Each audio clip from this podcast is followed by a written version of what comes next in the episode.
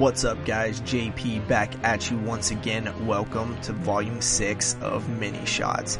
This is sort of a hodgepodge mix match of different reviews and other sort of segments that we create when we are not doing the full length 22 Shots of Moods and Horror podcast. Those of you who are part of the Facebook page know that I am going through a lot of difficult things in my life, which makes me very regretful to say that I can no longer record the podcast at this time. But I can still put together quality content in the terms of mini shots, which are easier to put together, not in terms of editing, they're actually harder in terms of editing, but in terms of recording. I don't have to be available for hours at a time. I can do 10 minute segments, 5 minute segments, 3 minute segments. Uh, Moods can send me segments, Jeremy can send me segments, other people uh, that are involved in the show, such as Dave and Brandon, I can get together and record something for an hour that doesn't take much preparation as much as a full 22 Shots of Moods and Horror podcast does. So for the time being, this is probably what you'll see from time to time. I will put together mini shots. Hopefully we can have fun with it. Hopefully we don't lose too many listeners. And then hopefully you guys can just enjoy it and give us feedback and hopefully stick around until we do eventually come back, which we will. Let, us just face it, we'll be back. I'll be back strong eventually. Just at this time in my life, I have way too much going on to focus on a podcast of the magnitude of the 22 Shots of Moods and Horror. But I want to thank Jason Lloyd for hosting our show and sticking with us through this downtime. I want to thank Moods for sticking with me and always checking in, making sure that I'm okay and asking if he can do anything for me. Jeremy as well, really good friend, always always checking in. Uh, Brandon and Dave and Rob from Georgia helped me out with some of the tech stuff that I'm trying to do on the website. And every single person who uh, said how much they missed the show and how bummed that they were that it's not going to be back at a weekly format right now. I mean, the list goes on and on and on for all the people who support us, and, and I really, really do appreciate it. I made a lot of friends through this. Uh, Kyle is, is another really good friend of mine the horror file. He's been on the show a few times. Matt Cantor, Derek, Zach. Uh, you know, I'm just gonna stop listing names because I'll end up leaving somebody off and I'll feel bad. But you guys know who you are, and I truly, truly appreciate the love and support and the friends that I've made while doing this. And it honestly inspires me to keep doing it because I love doing it. This is fun as fuck for me, and I will never stop doing it. I just have to stop temporarily uh, in the way that I used to record and only be able to do sort of um, this way now. Uh, but we will be back strong. And I hope you guys enjoy what we have for you uh, in this episode. We have a few different things, some reviews and stuff. I, I, threw this one together really quickly, so I didn't get to do all the fun stuff that I normally do, but in future episodes, I hope to continue on and do uh, more of the little skits and, and, things like that.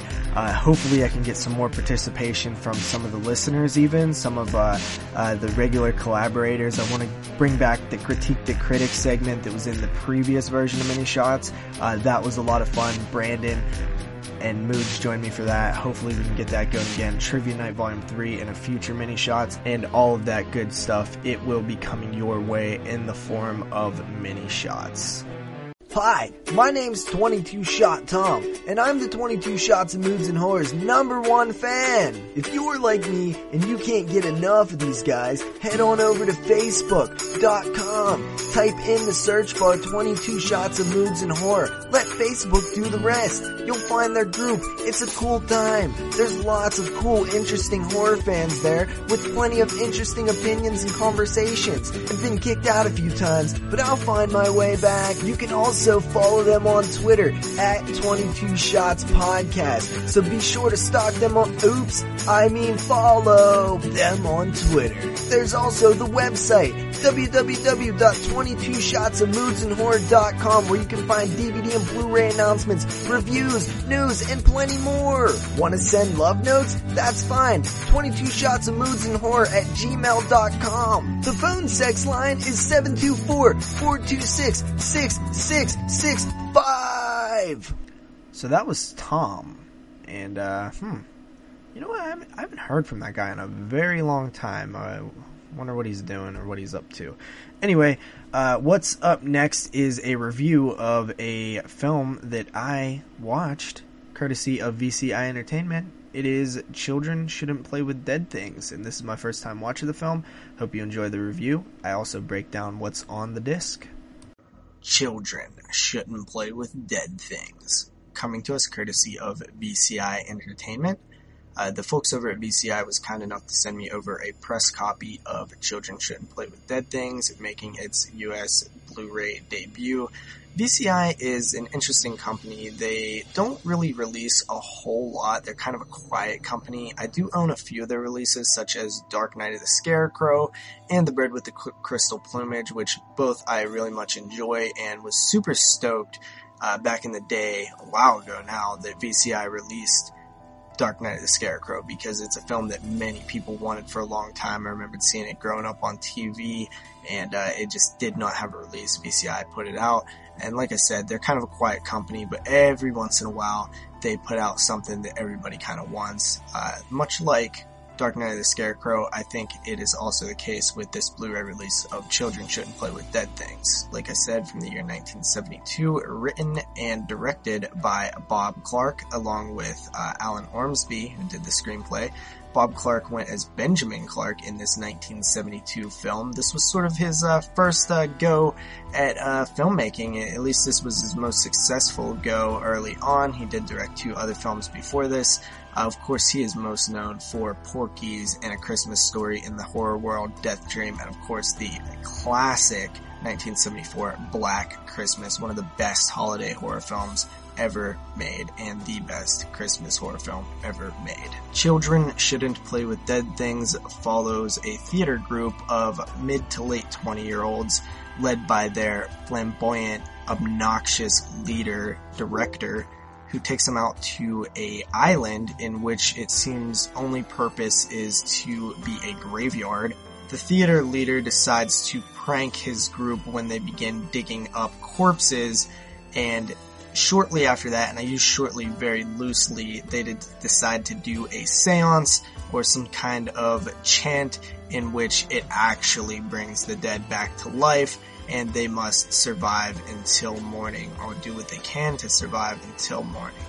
I gotta be honest, this film takes a while to get going. We spend a lot of time with annoying, obnoxious characters, which, granted, they are supposed to be annoying and obnoxious, but it just goes on too long. However, once the film does finally get going, and I'm talking about an hour or so into the film, then it is a decent zombie film, much in the style of the film that it was obviously very influenced of. That is, of course, George A. Romero's 1968 classic, Night of the Living Dead, the film to kickstart the zombie genre. These zombies in this film are very similar. They're more ghoul like, sort of how they were in Night of the Living Dead versus something like the zombies in Day of the Dead or Dawn of the Dead. This film is labeled as a horror comedy, although I don't really agree that it is that much of a comedy. If you look at a film like The Texas Chainsaw Massacre from 1974, I feel like this film has a heavy influence on that film. I never heard if Tobe Hooper actually said that he was influenced by this film, but I would not find it surprising in the least bit. That film, Texas Chainsaw Massacre, Tobe Hooper has said is a dark comedy, and I disagree somewhat because it's it's a straight up horror film, but I guess the characters, some of the things they're doing could be interpreted at, as comedy. That's how this film is. 1972's Children Shouldn't Play with Dead Things. Granted, it is to a more extreme extent, but I think it's similar in that vein. For example, there's one character who talks about peeing himself, and he reminds me exactly like Franklin from Texas Chainsaw Massacre.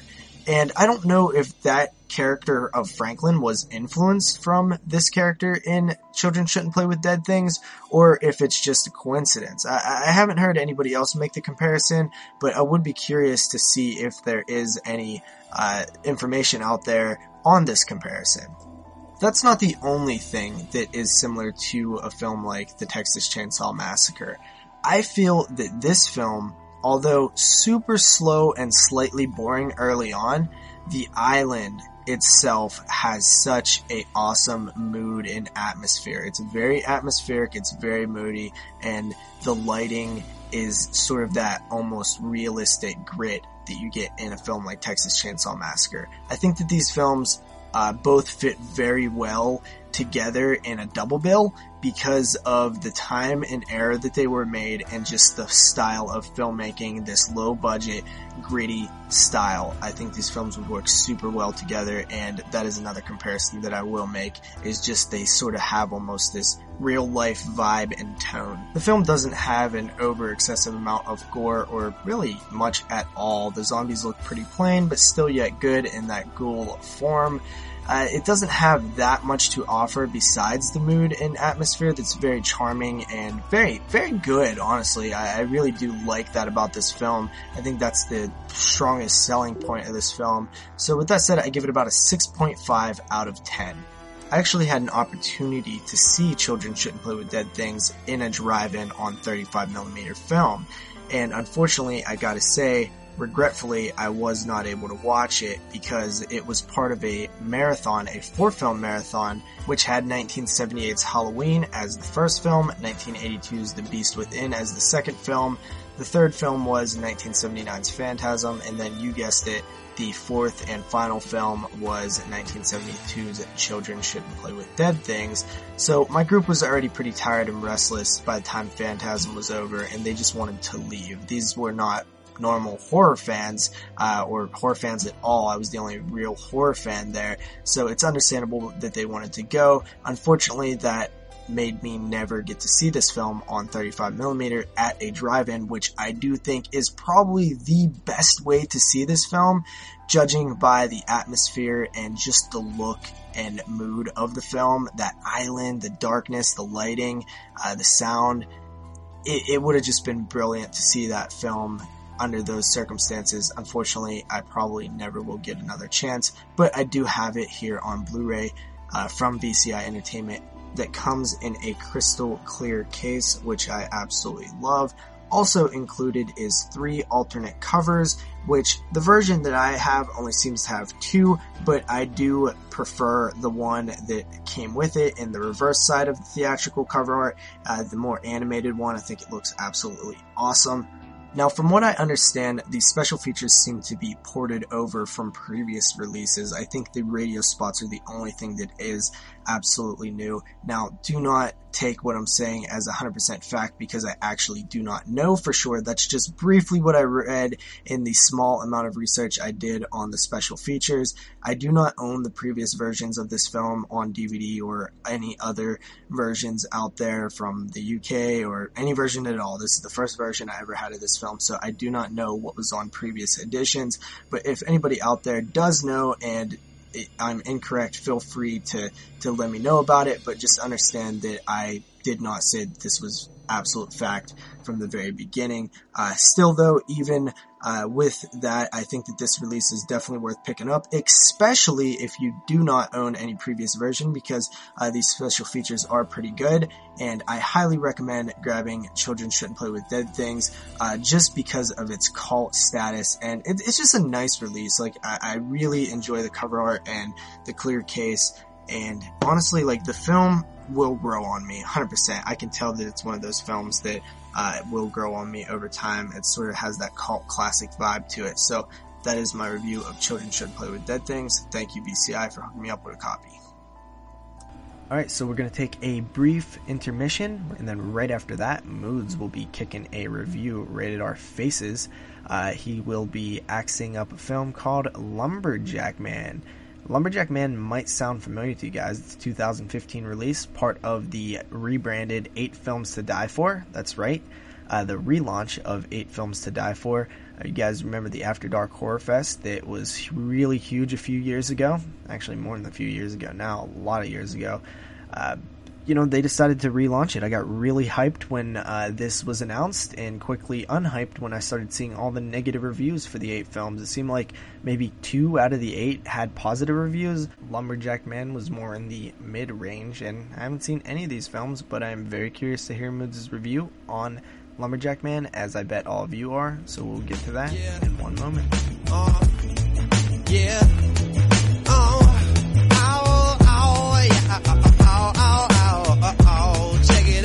My chick is one out of a million, she a grand prize. Met her on the dash, bust up in Van Nuys. That pretty face, accent, and them tan thighs made me fantasize all day. I hit it like, she is untouchable.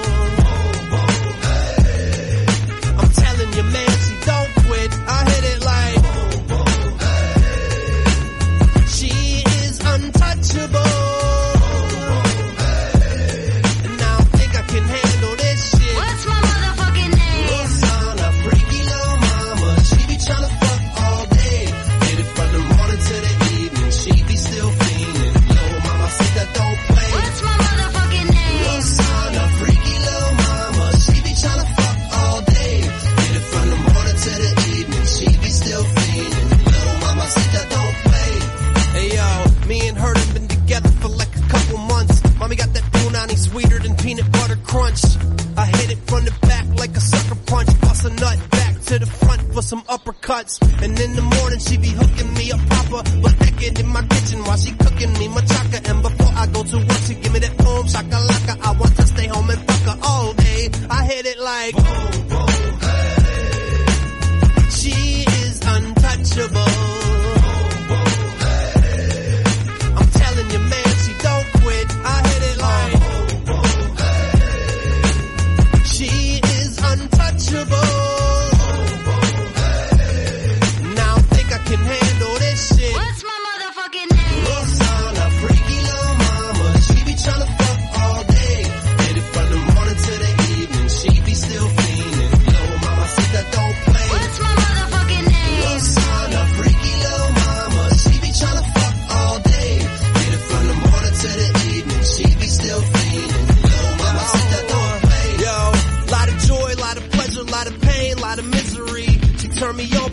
Be draining me physically. And I mean that quite literally. Cause I only got so many mini me's swimming in me. Man, I give it all I got, but still she wants to get some more. Back to the bathroom, back to the bedroom, back to the hall, to the kitchen floor. I don't know what I'm bitching for, cause I like it that way. And all I wanna do all day is hit it like.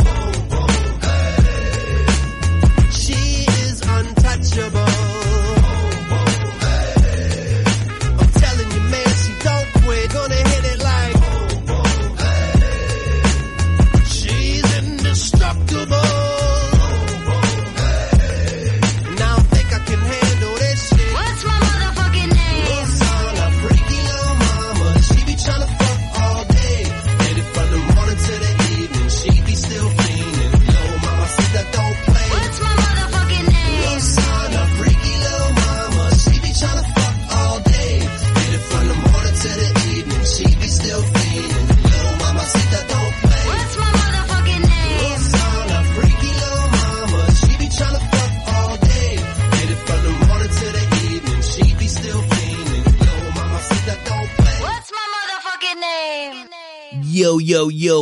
Up everybody? Welcome to Mini Shots 5. Yo, there's just no place to run and no place to hide. So I'ma do what I can and review this film from 2015 called The Lumberjack Man, baby, baby.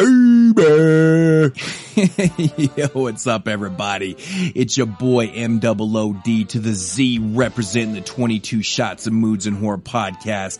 And of course, this is Mini Shots Volume 6 coming at you live. Yes, I am back in the his house and I've got a review for y'all today. Uh, this film is from 2015 and it is one of the new films from the, uh, well, the latest incarnation of the Eight Films to Die For series. And it goes by the title of The Lumberjack Man. Um, yeah, released by Anchor Bay here in Canada. Uh, these films were previously released on Amazon.com, I believe, as uh, Amazon exclusives, burn on demands or something like that. But they were going for like extremely way too much money. And um, fortunately enough, you know, Canada, Amazon, um, I mean, Anchor Bay, you know, has been uh, kind enough to put these, start putting these out anyways. So this is the second one. So anyways, Lumberjack Man from 2015, very, very simple premise. Basically, it follows a group of camp counselors uh, that are heading out to Good Friends Church Camp. Uh, and they head out there a little bit early. Um, they're there to uh, to counsel the spring break um, festivities, and uh, so they get out there. And the main camp counselors they give everyone their jobs, so everyone disperses out into the camp. And basically, what happens is carnage ensues. Everybody um, starts getting picked off one by one. Yes, nothing more, nothing less, and uh, that's pretty much your story right there. Uh, now, my thoughts on this film. You know, first off, let's start with the good. Let's start with the good. Now, I really did like the uh, the look of the killer in this film. I thought he was really cool. Um, he was huge, had like this really kind of demonic looking face, uh, which will make a lot more sense once the uh, the full backstory kind of kicks in. Once you learn the backstory of the film. Um, I really did like the fact that this film really does feel like a Friday the 13th film. Um, it's exactly what they intended it to be, I'm pretty sure um, the exact same feel. It, it just totally has that feel, which is very nice. You know, it just kind of, it's something familiar. You know, this being like a black comedy or a horror comedy, it's very self-aware that what they're doing by, you know, kind of setting this in, you know, a Friday the 13th realm or world. So, that I did pretty, I liked a lot. And one thing that really surprised me about this film is the high body count. I was really intrigued that there were so many kills in this film.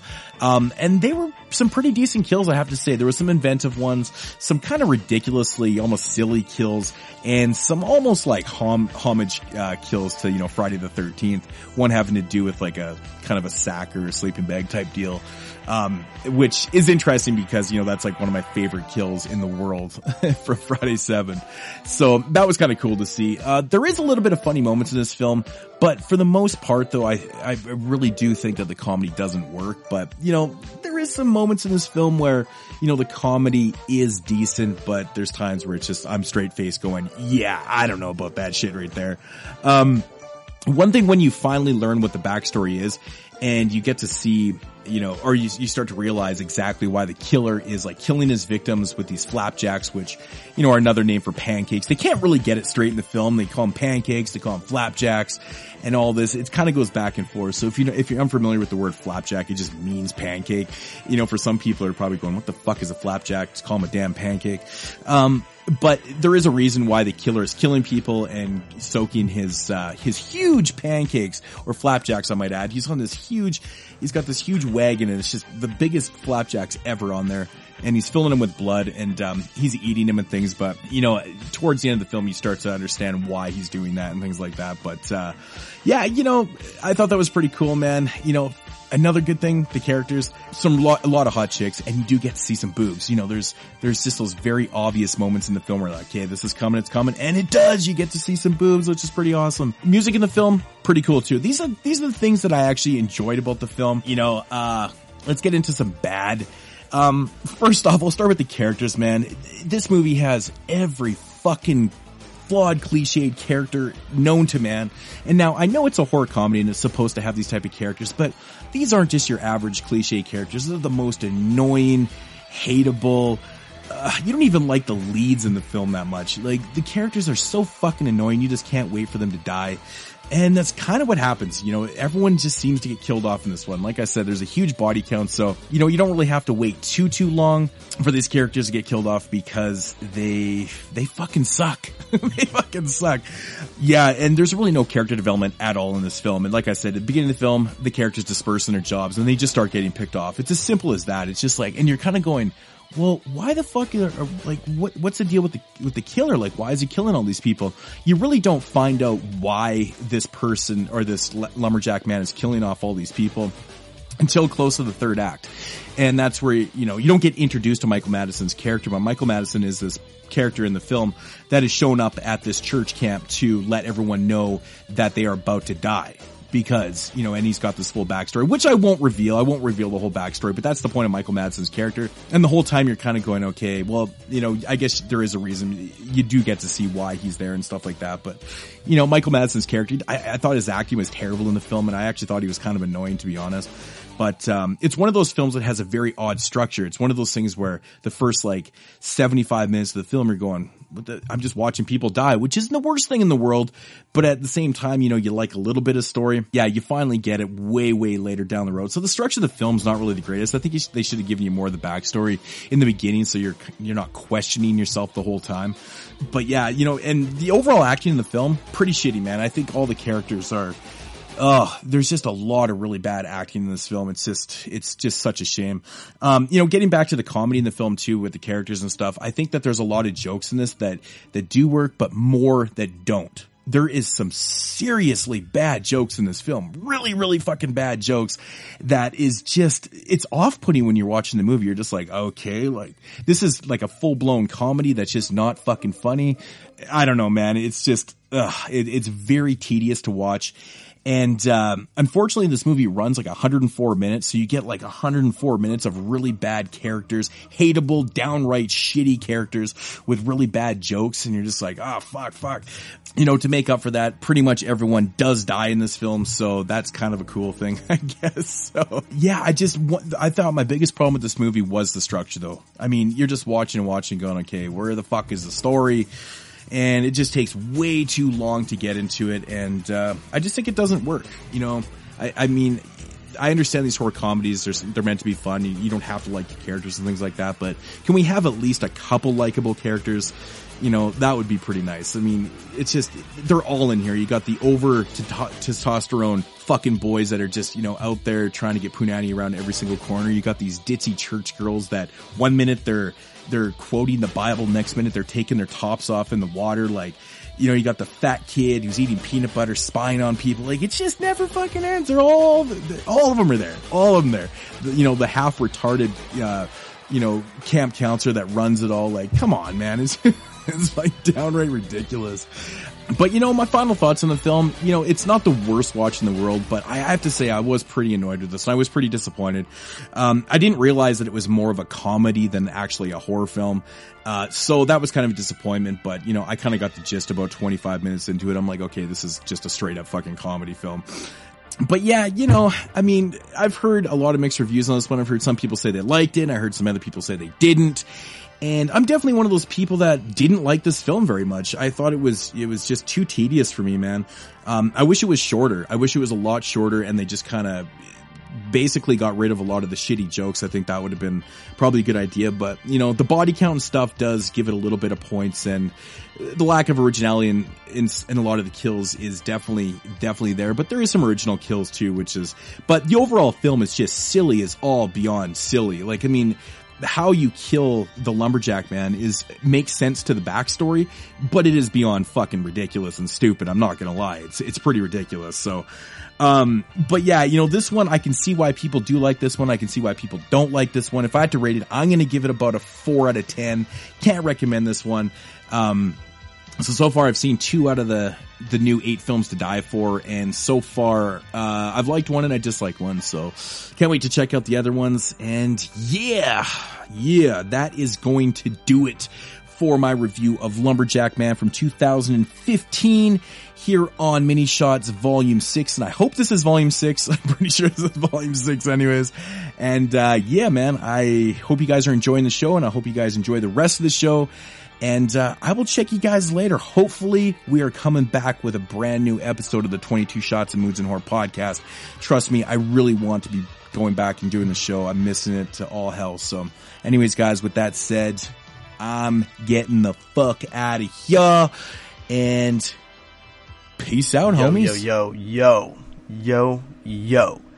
That review was something. The production was stunning but that rhyme at the beginning was weaker than a bulimic stomach. I don't know what you was thinking. You must have been dreaming or barely alive because this is mini shot 6 and you kick the rhyme by saying it's mini shots 5. So either you just don't care or you're slightly bad at math or maybe the case is you're one of those dudes who just like to be whack. Anyway, dog, it's not you that I'm sweating. I guess I'll hear your response in Mini Shot 7.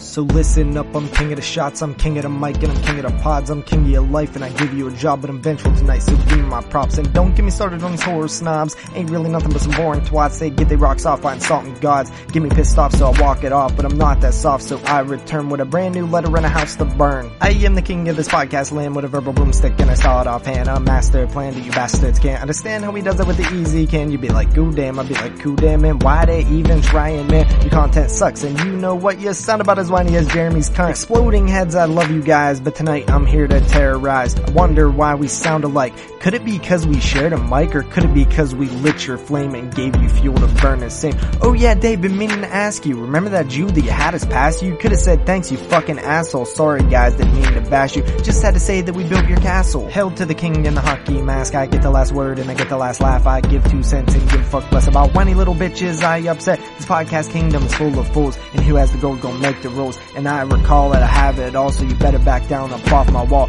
You better bow down and start to crawl. Beg me to teach my style to y'all. Force me to salt the lame and wackest. I'm just tired of the same old static, same old habits, taking stabs at my man Robin the way he crafted Halloween. And they just scream, oh my god, that white horse thing and Sheri's acting, it's so damn lacking. No emotion, it's so distracting. Watching this film is such a chore. Oh, did I mention that she's a whore? Shut the fuck up. Leave him alone. Zombie is the rightful heir to the throne. Don't get me wrong, JC is the bomb, but that doesn't mean that Rob's picture is flawed. Actually, it's masterfully and accurately drawn, and you just hated it as biasly dumb. Did you want to see the same movie done twice like Psycho 99 did? Oh, so precise with the same shot for shot shit, so you can sit and talk and talk shit, or a different vision and perspective like Rob did? I prefer the latter. Fuck y'all bitches, I'm out. No, no, guys, I'm just kidding. I am not out. We still got more mini shots to get to. Did you like the song? You know, it turned into something bigger than it was. You know, I heard Moods rapping. I was like, oh, I'm gonna do a little funny diss thing, and then it just got bigger and bigger and bigger. And before you know it, it was like an entire song. Uh, I know that there's moments in it where uh, I was short of breath. I didn't take many tries to record the verse, so you know, it's it's it's not. I'm not super proud of it, but at the same time. I thought it was fun enough to, to post. Uh, hope you guys enjoyed it. You know, I hope nobody takes offense to anything that I said at all because it was all in good fun. Exploding Heads, guys, I love you. Uh, and everybody else, you know, I'm, I'm just being a dick. Like, I, I'm kind of like a dick. And sometimes I do dickish things, and sometimes I record my voice on a beat doing dickish things. So, no offense, guys. I love you all. Peace. Out. Hey, did you guys ever notice that podcasts talk about the same movies over and over again? Yeah, as much as I love Friday 13th, I don't need another show telling me how good it is. Exactly. Same thing goes for Halloween. It's a great movie, but come on, there's other stuff out there. There should be a show that highlights movies that everyone else seems to skip over. Like, Oh, I always wanted to talk about Absentia. And I want someone to cover the room. The Skeleton Key's a good one. Then let's just do one. We can call it The ABCs of Hidden Horror, and we'll go through the alphabet talking about our favorite horror flicks that get ignored. Great idea. I know what my first one's gonna be. Join Brian, Dave, and me, Jamie, for the ABCs of Hidden Horror on the Horrorphilia Network, where we might discuss some of your neglected favorites or introduce you to something new. Alright, guys, I'm back at you with another review. It is not one film, it is not two films, it is not three films, but it is actually four films. And by review, I'm using that term very loosely because I'm actually not going to review the films that much because this review is more about the presentation of the box set and what's included and not so much focusing on the films. If you haven't guessed by now, I'm talking about the Bloodbath box set coming to us courtesy of Arrow Video. The four films included in the box set are Operation Titian, Portrait in Terror, Bloodbath, and Track of the Vampire. Now, technically, these are all made from the same film with reshoots. The original film was Operation Titian, and then they created Portrait of Terror, and then finally Bloodbath and Track of the Vampire. Operation Titian from 1963. This film follows a man who is in love with a woman, but the woman is already being married to another man. Uh, the lead character also has an uncle who owns a very rare painting called the Titian. The man then tries to use the painting to impress the young woman, and it doesn't really work because she's still in love and about to be married to her fiance. And that's kind of the gist of it from what I got. It's a film that is absolutely 100% not a horror film. It's very, very boring, hard to get through. I did not enjoy it at all. Like, at all. There was really not much besides maybe some okay acting at times involved in this film. It's just kind of boring. Uh, 3 out of 10. Next we have Portrait in Terror from 1965. This film is very much the same as Operation Titian. I'm pretty sure that there's not much of a difference in this one. Again, I found it to be very boring. These are sort of crime thrillers. They're not horror. They have a slight touch of darkness to them in terms of the subject matter. But besides that, they, they just remind you of a old crime thriller that's uninteresting and boring. Maybe if you're a fan of these type of movies, you might enjoy them a little bit more. I, however, did not. This one also 3 out of 10. Next up is Bloodbath from 1966, which is definitely the most popular film in this little box set. It was directed by Jack Hill, who, of course, you guys know from Spider Baby or The Maddest Story Ever Told, which is a favorite of mine. But he also did a lot of cool stuff like Foxy Brown and Coffy, Switchblade Sisters as well, which I haven't seen. Bloodbath follows a crazed artist who believes himself to be a reincarnation of a murderous vampire who kills young women, then boils their bodies in a vat. Bloodbath is definitely the best film in this little box set. It is the most horrific of films, and it's not really horrific, but it is a horror film. Uh, it is kind of boring as well. I mean, I, I didn't love it or anything, uh, but it's definitely more entertaining. There's more atmosphere there. There's a lot more darkness going on. Uh, there's some decent direction in this film, which I was a little bit surprised of. There's definitely some scenes that are directly lifted from the other films, but just, you know, telling a different story, which I found to be interesting. It would have been more interesting had I been able to actually pay attention to the other two films close enough to know the big differences. Uh, those films were really tough to get through. This one, not so much, uh, but it was still pretty boring, honestly. I mean, I mean, these films are so far not so well. I give this one a 4.5 out of 10. And finally, we have Track of the Vampire, which is also from 1966 and essentially is just Bloodbath, but it's just a longer version of Bloodbath because it was made for TV. So it's just kind of um, padded out. And honestly, that just kind of makes it a little bit longer, a little bit more boring, a little bit hard to get through. Guys, I gotta say, man, I, the, these films were a struggle to get through for me. I, I mean, I tried watching the first two night after night after night, and I just kept dozing off. I just was so uninterested in these films. Like, I almost feel like a failure as a reviewer because it was just brutal to pay attention to these ones. And Track of the Vampire is no different. I mean, I watched it literally right after Bloodbath. I mean, I I just was fucking with my phone the whole time if I'm being honest. Uh 4.5 out of 10, I guess, if that's fair. So you're probably asking yourself, JP, what in the fuck was the point of reviewing these four awful films? And why did you do it if you told us next to nothing about the films? Well, first of all, I'm required to review these films based on my uh, screener copy receiving of Arrow Video. But second, it's not really about the films. I mean, let me get into it. So you're probably saying like you're obviously not going to recommend picking this up. Well, that's not 100% true. Let's let's back it up a bit. The meat and potatoes of this box set is not in the films, at least in my opinion. If you're interested in these old boring films, they're there. And it is sort of neat that they are there in case you want to reference them after you learn more about the film. And they are on Blu-ray. All four films are on Blu-ray. The transfers are decent, not amazing. But, in my opinion, it's the special features that make this box set interesting. So first of all, you do have a booklet, which is about 30-ish pages, a little more than 30. And it's a lot of production credits, but there is, you know, write-ups in there as well. Pretty interesting stuff. And then there is the one very interesting thing. It is a feature length visual essay in which Tim Lucas returns and updates his three part video series in which he detailed these four films Operation Titian, Portrait and Terror, Bloodbath, and Track of the Vampires.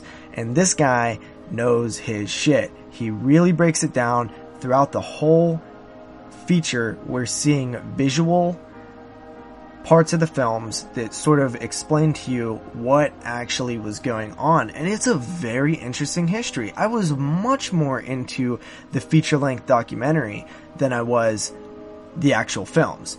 It did kind of make me sort of realize like, oh, I could have saved a ton of time by not watching these boring films and just skipping straight to the documentary and pretty much getting the same exact thing out of it. It's a really, really interesting documentary, featurette, whatever you want to call it, video essay.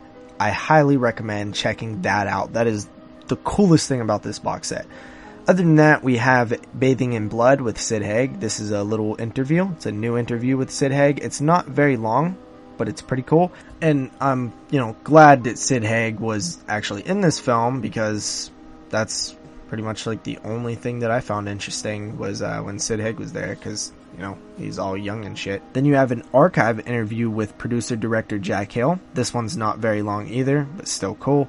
There's a still gallery, and one of the cool things that I thought was neat about this little Arrow box set is that it has a double-sided poster, which uh, I might actually hang up one day. So there you have it. It is the Arrow Video Bloodbath box set.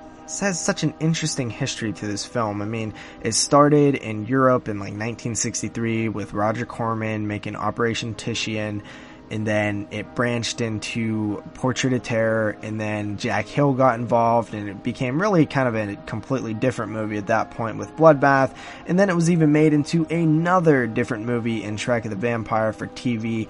I mean, it's just such an odd thing to happen to honestly a film that sucks. Like Operation Titian is not good. It's not entertaining at all. And it's hilarious that this film had such a you know, storied history and it was super cool to learn it, but besides that guys, I really can't recommend this box set unless you're super curious on the four films. That's that's my final thoughts on this one.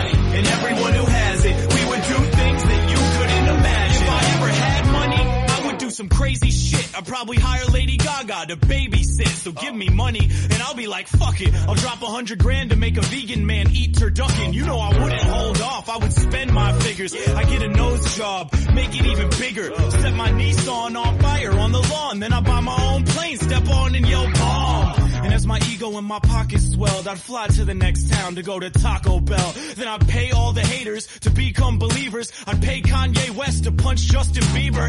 And then I'd buy a bunch of heroin and get really arrogant and pay all the foreigners to become Americans. The possibilities are endless. I would even go to the dentist, but we hate money. Broke people stand up. If you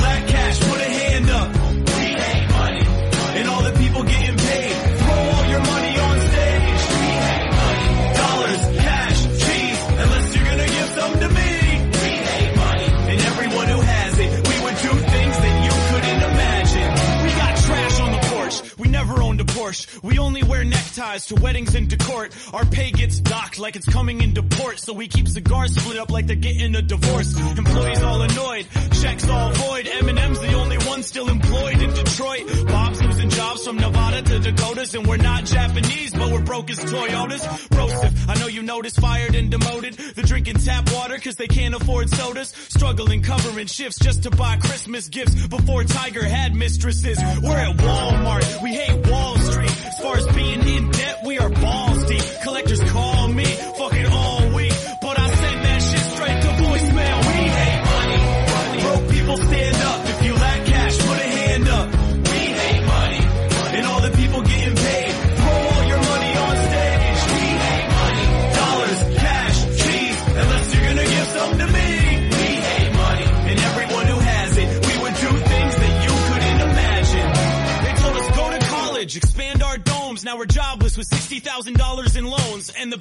accounts minus. Survive in debt while the CEOs fly by in private jets.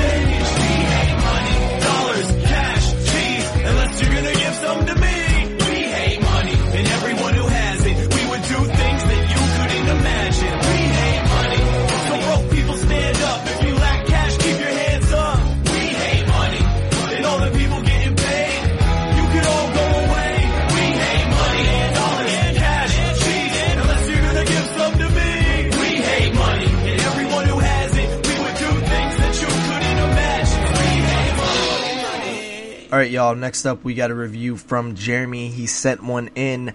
It is going to be on the film Sorceress that was just released by Synapse Films. I clicked on Jeremy's review and I had a little laugh because he literally fucks up within the first three seconds. And the first two seconds is him playing the Texas Chainsaw Massacre thing. So Jeremy literally fucks up his review in the first second of him talking. He says, What's going out there, everybody? Instead of what's going on out there, everybody, which is what you can tell he was trying to say just by the way that he fumbled his words. And, you know, why am I putting this out? Because it's funny as fuck. You know, won't re record the review after he fucks up in the first three seconds. He's like, nah, it's good. It's cool, bruh. It's cool. Got it. Nailed it. So, uh, here's Jeremy. Texas Chainsaw Massacre. All right, what's going out there, everybody in the 22 shots of moods and horror universe? Yes, this is Jeremy coming live with you right now for a review on this special edition of mini shots. Yes, I am actually here sitting down in front of my microphone for the first time in months to review a film for you guys, and I really, really missed doing this. You know, it was really the highlight of my week. But unfortunately, you know, I had to take advantage of all that time I spent in damn film school and actually get out there and make money and, and make a living. And, you know, unfortunately, that costs me not to be able to do the show any longer. And if you guys know anything about filmmaking, it's long 12 hour plus days of nonsensical bullshit.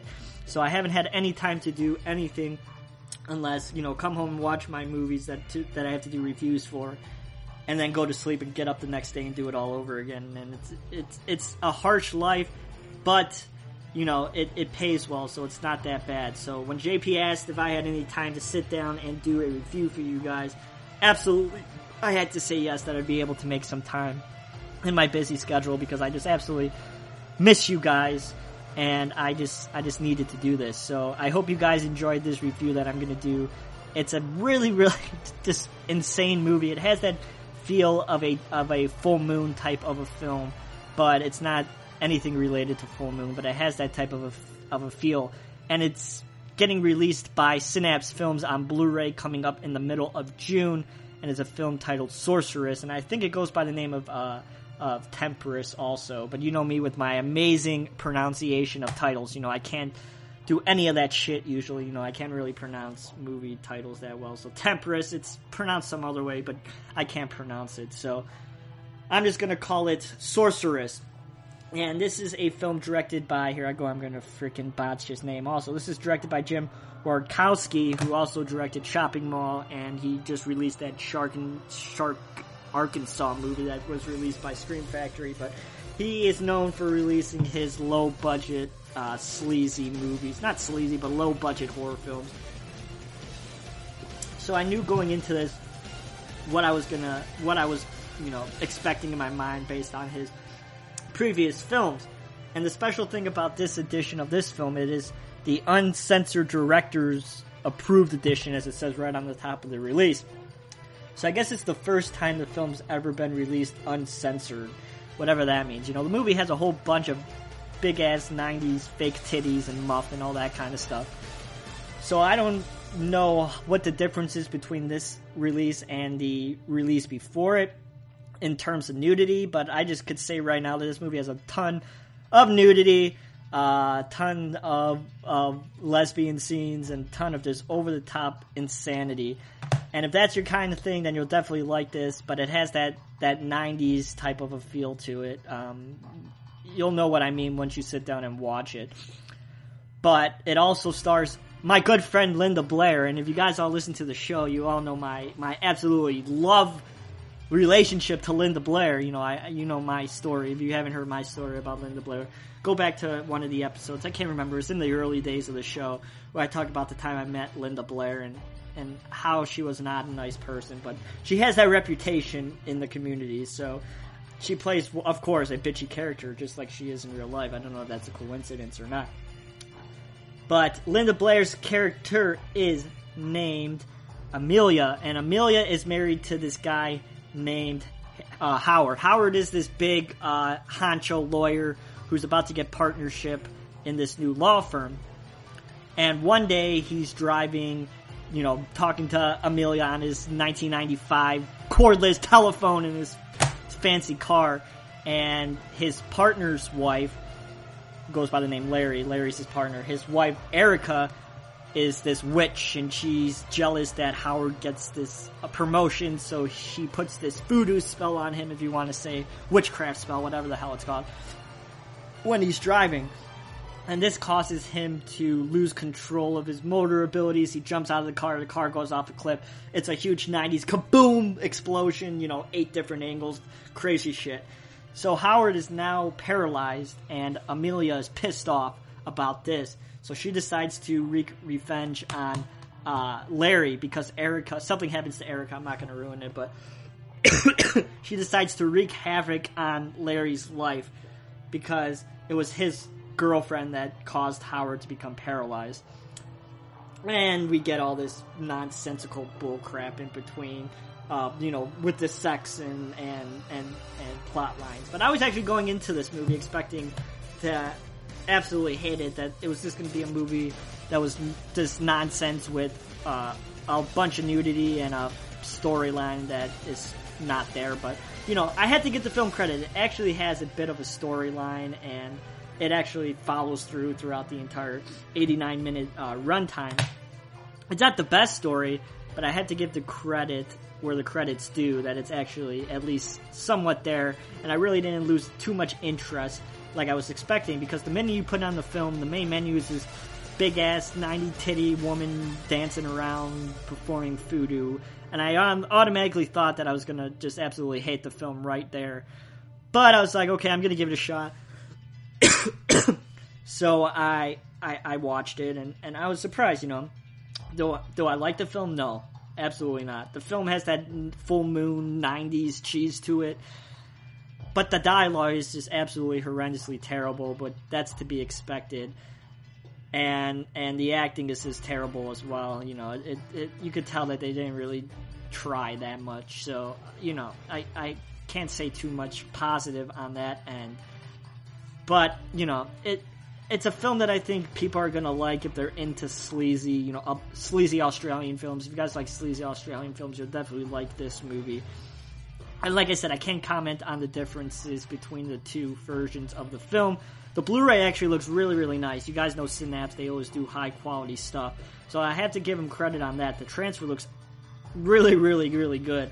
Uh, there's not too much grain, and the scenes in the daytime look really, really good. You know, it's a really nice high def transfer. So I had to give him credit on that. The film does look really, really good, which is surprising for a film like this. And then you get a commentary with the director. I'm not even going to pronounce his name again because I'm going to botch it and I'm going to look like an ass. And then you get another commentary with him, the director, and Tom Savini. And I don't know if Tom Savini had anything to do with this movie. I don't think so because the film really doesn't have that much effects in it. Uh, you could tell that it was made for little, little money, so there's not really any effects whatsoever. You know, there's gunshots, somebody gets shot with gunshots, and there's no blood splatter or anything like that. So it's that kind of it's that kind of uh, production value. But overall, you know, it it is what it is. You know, it's not a movie I'm gonna go back and watch again. I know it actually has a sequel uh, with with Julie Strain who plays uh, uh, Erica. I know there's actually a sequel, so, the, so I thought to myself, how the hell did this movie have a sequel? So I'm kind of curious to watch that. But the cover is absolutely crap. I think New Concorde actually released it. The cover is absolutely crap. So I know, you know, uh, it's probably going to be crap just based off the cover. So I don't know if I'm going to watch it. I'm probably not. You know, I've, I've, I've lost interest in the story just based on this film, but I think it's at least worth a watch once if you guys are into witchcraft type of films from the 90s. I think you'll enjoy it. It's a hell of a lot better than a lot of witchcraft films, you know, those 19 movies in that series. So uh, it's just worth it alone just for the release from Synapse. Support Synapse so they release more movies. You know, they've been a little bit quiet lately. They had that awesome uh, Creepshow documentary coming out in July, I think. So if you guys are interested in that, stay tuned for my channel to see a review of that. I'll have a review of that coming uh, in July, I think. But just support Synapse so they release more films, you know, like this, and because they've been, like I said, on a dry spell. So I hope you guys are doing well on there. Oh yeah, my rating. I'm gonna give this one a four out of ten. That's that's surprising for me. I bet you you guys are surprised that I'm gonna give it that kind of a rating, but I'm I'm going to. Um, simply because of the fact that it actually has a story and, and the release is nice. So, 4 out of 10 for Sorceress from the year 1995. So, hope everybody is doing all right and you enjoy this episode of Mini Shots.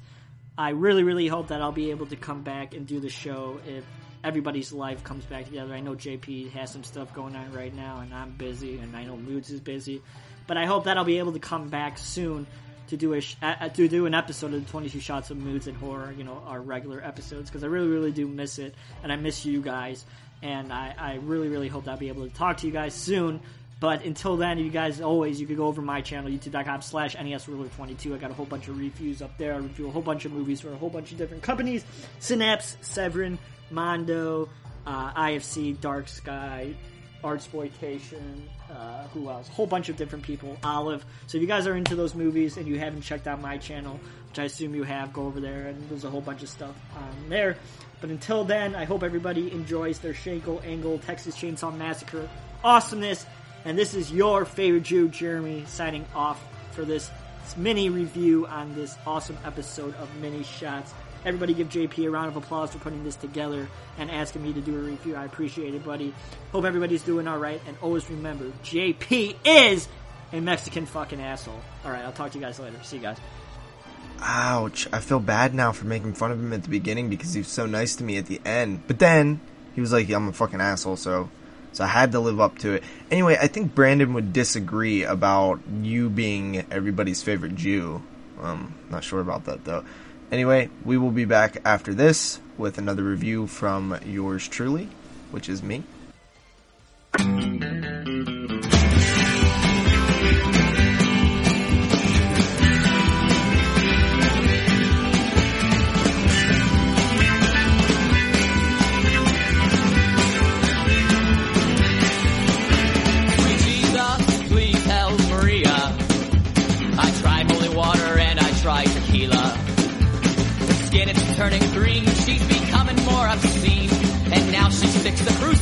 Her vagina. Yeah, now Maria thinks it's all so funny.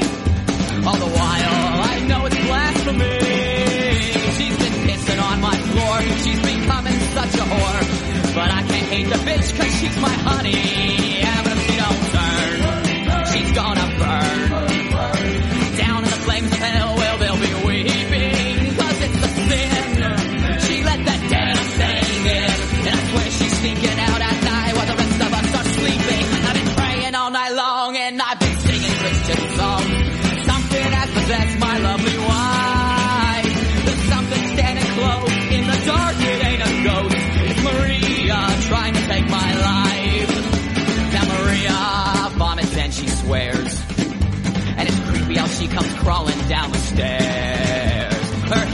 Spinning round,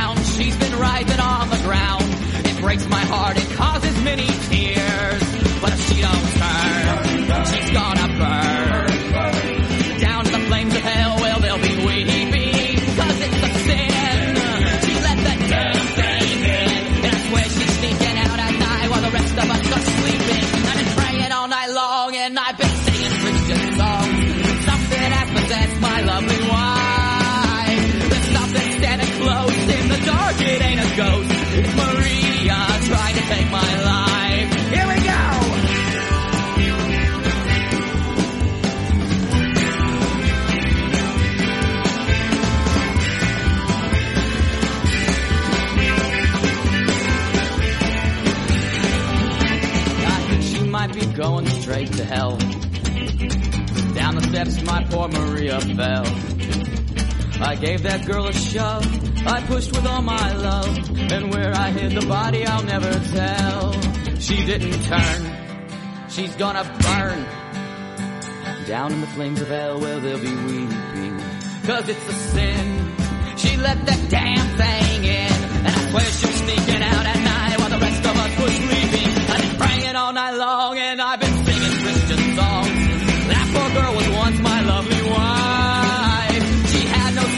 self-control.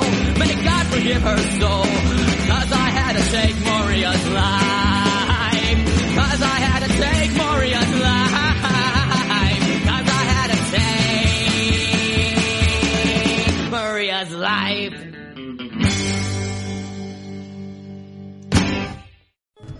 The City of the Dead from the year 1960, coming to us courtesy of VCI Entertainment. Thank you, VCI, for hooking me up with a copy. This film is also known as Horror Hotel. That's how it was released in the US back in 1960, and it is currently public domain, so you can see it everywhere on the internet. There's plenty of different places and, and websites where you can watch it for free, legally.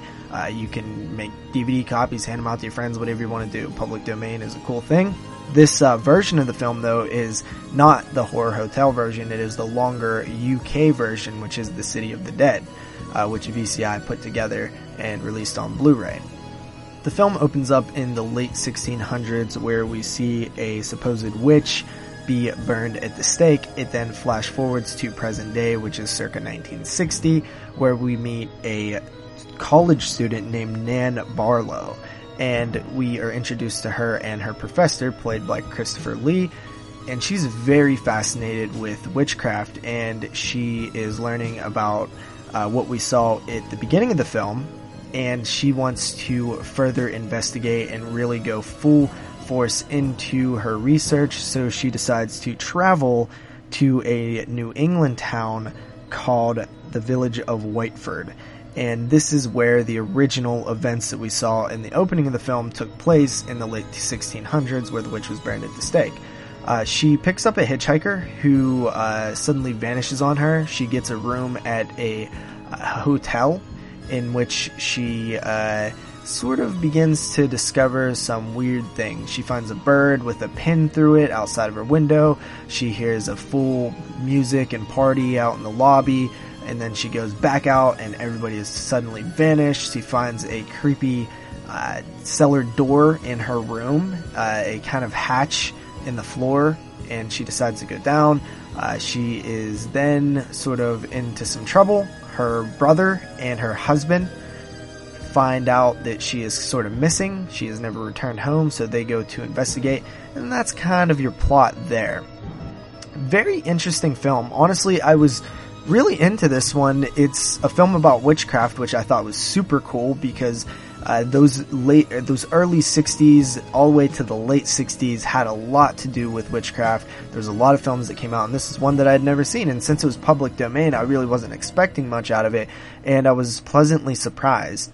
Uh, the best thing about this film, honestly, is just the mood and atmosphere, and it looks great on Blu-ray. The film looks fantastic on Blu-ray. I was really, really impressed for a film that was in the public domain from the year 1960. It looks great, and there's a lot of fog, and there's a lot of just atmospheric awesomeness going on here. Uh, the story is fine. It's actually pretty good for 1960. It's not going to blow you away. There's not tons of plot twists or anything, but you know, it's it's a decent little spooky movie, and that's what I like so much about it. It's pretty simple. It's basic the witchcraft shit is awesome, and it's just a little simple movie that I really, really enjoyed. Uh, I give this one a 7 out of 10. Hey yo, it's your boy Moods back in the mix, representing Mini Shots Volume 6. That's right, I gotta correct this time, so I don't look as stupid as that first fucking rhyme. I dropped a dime, I guess I'm out my prime. I'm a battle back, cause I'm always on that grime. Anyways, back to what's at work. Mood spitting fire like Steve Martin the jerk. Blessed with the curse, I got the gift. Conceited rhymes, my thoughts are always adrift. Don't trip. I'ma bow down to the god when I take my fall. But right now, I'ma review a mockumentary called Winner Take All. Oh yeah, what's going on everybody? It's your boy MOOD to the Z, Gia. Alrighty, so coming back at you with another review. This one is gonna be, uh, one from 2016 coming from Brain Rap Media. Um, yeah, this one right here, I think, uh, was done in 2015. It just recently came out. Uh, I didn't even know about this company or anything. I didn't really even know much about this at all. But as soon as I heard what the premise was of this, I definitely had to give it a shot because I'm a big t- fan of these type of, uh, documentaries or in this case, this is more of a mockumentary. Um, and of course, this one is called Winner's Tape All, if you didn't catch that from the, uh, the rap that I did before this review. Um, this one right here, uh, it's a pretty interesting film, man. It's about, it's basically a mockumentary about these, uh, these two brothers, these two Henderson brothers by the names of Michael and Richard Henderson. Uh, they are two stepbrothers and they, they made a film back in like the early 80s called The Curse of Stabberman and they had some pretty good underground success with it and things like that and stuff. And they were supposed to be like the next big directors, big, you know, indie horror directors and things like that. So then they tried to follow it up with a film called Cannibal Swim Club. And what happened with Cannibal Swim Club is that it basically failed miserably and uh, they just kind of disappeared from the the horror world. They went off and did their own type of things and stuff. And so this film right here is taking place about 30 years later. It's it's done by this this director who's basically interviewing uh, these two Henderson brothers, and they're kind of recapping about uh, you know th- their times back in the 80s, and and he and he's really trying to get them to like come back and do like another film and things like that. So, um, but yeah, that's the whole premise of this mockumentary. So my thoughts on this one, really, really fun stuff. I can't stress enough how fun this is. It's, it just seems so real. Uh, the two actors that play the brothers do such a fantastic job. I think they just, they pull it off so well. Um, the comedy in this is just, it's so much fun. It's not really stupid and silly. It's just a lot of good lines and just kind of, they kind of throw in like, you know, those, uh, you know, those kind of cliched things and stuff that we all kind of laugh at about, you know, low budget horror films and they kind of poke at fun like that and stuff. But I think it's really cool, man, because, you know, The Curse of Stabberman and Cannibal Swim Club, you know, those are just classic names. And those could have been real films back in the day. And that's what really makes this work so well because they play it so straightforward though. And you know, even though you know that this is not real, it kind of comes off it like that. And it's just really well done. I, I love the way this, they structured this, um, this film also because, you know, it's him, uh, the director asking these guys, you know, the Henderson brothers questions and things like that. And they're showing clips from The Curse of Stabberman. They're basically explaining like everything and how they did the effects and like the stunts and things like that. It's just so funny to hear them talk about these things like because they wrote all this stuff. It's just, it's so much fun. Um, there's even like cover arts on the back of the, on the back of the uh, the DVD here for the Curse of Stabberman and Cannibal Swim Club and things like that. But just a lot of fun. There's not really a whole lot more to say about this because I don't want to start giving things away. But I highly, highly recommend this. If you're a big fan of like Spinal Tap and things like that, it even says on the back. But that's exactly what I've compared to. So if you like uh, things like Spinal Tap or mockumentaries in general, give this one a shot, man. It's really well done. Um, I just, I love these little cheap films that they show in here. It's just so much fun, man. And, you know, um, you know, in the bonus features and stuff, you can actually watch the shorts in full. So they were like, you know, 10 or 15 minutes long or whatever and stuff like that. So, uh, very, very fun stuff, but I couldn't recommend this enough. Like, yeah, if you like documentaries, mockumentaries, whatever, this is for you. You gotta check this out. If I had to rate this one, I am going to give it a 9 out of 10. I was laughing throughout this whole thing and uh, it never got boring for one minute. Um, I think it was pretty short though. I think it ran about 75 minutes or something like that, but it's just nonstop. There's never any downtime in this. It's just totally worth your time. And, uh, yeah, check out Winners Tape All, the Henderson, the Henderson Brothers story. Check this out. Uh, like I said again, you can pick this up at Brain Rap Media. I believe that's where I picked this up. Um, so type that in and, uh, uh, just like a little independent website and stuff. So check that out. And um, yeah, that's going to do it for this quick little review here. Winners Tape All, check it out. It's awesome sauce. Uh, you know, if the 2016 year keeps up the way it is, man, this one might even be in my top 10 for, you know, it's, it's a horror, it's a horror film. So horror documentary, whatever you want to call it. So anyways, guys, I'm Audi 510 Gia. Yo, I gotta say, damn, that was way fucking better than the first time. The first rap, yo, Uh, damn, impressive moods. You almost make me feel a little inadequate from my little rapidy, rapidy, rapidy. But I did that before he sent me this one, so I'm not gonna go and unedit all the shit that I put in. So uh, I'm just gonna look stupid with egg on my face. Anyway, one more review from me, and it is a Arrow video review, which will be coming up right after the break. This thing on? It's on? So I like to drink energy drinks, and in the morning before work, I like to buy energy drinks because if I don't have my energy, then I'm a killing motherfucker at work, which is bad for everybody. So I go over to the Walmart, the Walmart which is right next door to my work. It's it's you know in the same parking lot essentially. So I go over there and I just grab maybe like a monster and a Red Bull, or maybe two Red Bulls, or maybe two monsters, whatever I'm feeling like that day, and depending on how broke I am as well. So I grabbed those two items and I'm like, okay, I'm just gonna go through the 10 items or less line because they made this for my convenience because I'm not buying the whole store. I just got two items and I'm gonna go through the 10 items or less line because it's faster. As I'm walking my way to the 10 items or less line, I see that there's a line next to it that only has three people at it, but they all got like 40 or 50 items each and I see the 10 items or less line next to it, and I'm like, okay, there's six people there, but they all have 10 items or less, so it should be faster. I'm gonna go to the 10 items or less line. Plus, it just seems more simple to me than standing in the full line. So then the first three people go by fine. One, two, three, they're out. So I'm standing there and it's taking long. And I'm like, why is it taking long? This is 10 items or less line. It's supposed to be for my convenience. It's supposed to be for me to get to work quickly so I'm not late. And I'm looking around and I get antsy, so I start counting shit. And the guy in front of me, I'm like, 1, 2, 3, 4, 5, 6, 7, 8, 9, 10, 11. Fuck, he got 11 items in the 10 items or less line. And then I get more antsy, so I'm counting the items in front of him. And it's some woman, and she, I'm like, 1, 2, 3, 4, 5, 6, 7, 8, 9, 10, 11, 12, 13, 13 fucking items in the 10 items or less line. What's your problem, bitch? And that's what I'm saying in my head, but I'm not gonna say that out loud, obviously. And then I look behind me, some guy rolls up with a giant ass cart and he got like fucking 50 items. I'm like, this guy's a dick. I'm glad I got here ahead of him because whoever gets behind that guy is gonna be pissed the fuck off. And I'm already pissed the fuck off. Then I hear it. I hear that sound. It's like beep. And I'm like, what the fuck was that? What the fuck was that sound that did not sound like the sound of things going through the thing fastly?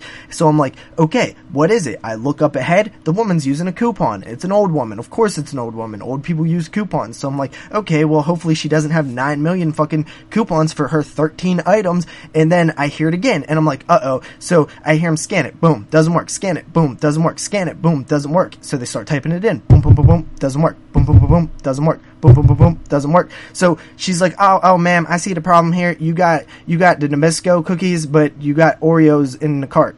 And she's like, well, what that mean? And she's like, well, that's a different brand, so you can't get those cookies with this coupon. She's like, what do you mean I can't get them with that coupon? Look, they're Oreos right on there. And she's like, yeah, but it's a different brand. And I'm like, I'm like, man, man, please excuse me. I'll pay for your cookies if we could just hurry up the 10 items less line because it's there for my convenience. At the same time, they all look at me. The guy behind me, the, with the 60 fucking items, the guy in front of me, and the woman, and the cashier, and they all look at me like I'm the biggest dick in the world. And I'm like, no, no, no. See, I'm not the, I'm not a dick because I'm willing to pay for your cookies so we can get out of here faster. It, it makes you win. It makes the guy behind me win with 60 fucking items. It makes me win because I'm not late for work and I don't kill anybody. I have my energy drinks and they all just look at me like I'm the worst human being possible. I'm like, how is this happening to me every day? I always go to 10 items less and it's always the same shit. I'm always counting their items and they always have more than they have. And then I'm like sort of doubting myself because I'm like, well, that guy got like four candy bars. So does that count as one item or is that still 10 individual items? And I start overthinking shit and then I start getting mad and I start getting panicky and then I just want to start fucking slashing everybody's throats. And then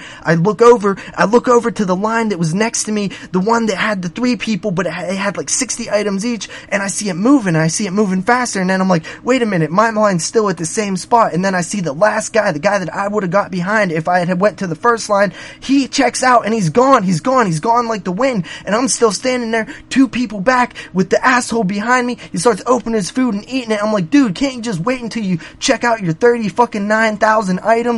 And then I just get pissed off and I finally get through. I drink the Red Bull and then I'm cool. Hired to Kill from the year 1990, directed by Nico Mastorakis, who is most known for directing The Island of Death from 1976, and The Zero Boys from 1986. Both of those films were released on Blu-ray by Arrow Video, so you can check those out if you're curious on more works from Nico Mastorakis. Hired to Kill follows mercenary Frank Ryan, who we don't know much about, but we assume is just your everyday action hero badass who's kind of been through a lot and seen a lot and he is hired by the CIA to take out a South American dictator, something to do with the CIA. Uh, honestly, I didn't follow the story all that much because it's just action movie nonsense. And let's be honest, there's not really much there with these type of stories. It doesn't really matter why he's going there. All that matters is how he's going there and what he's doing. And in this movie, he receives help from seven lovely ladies.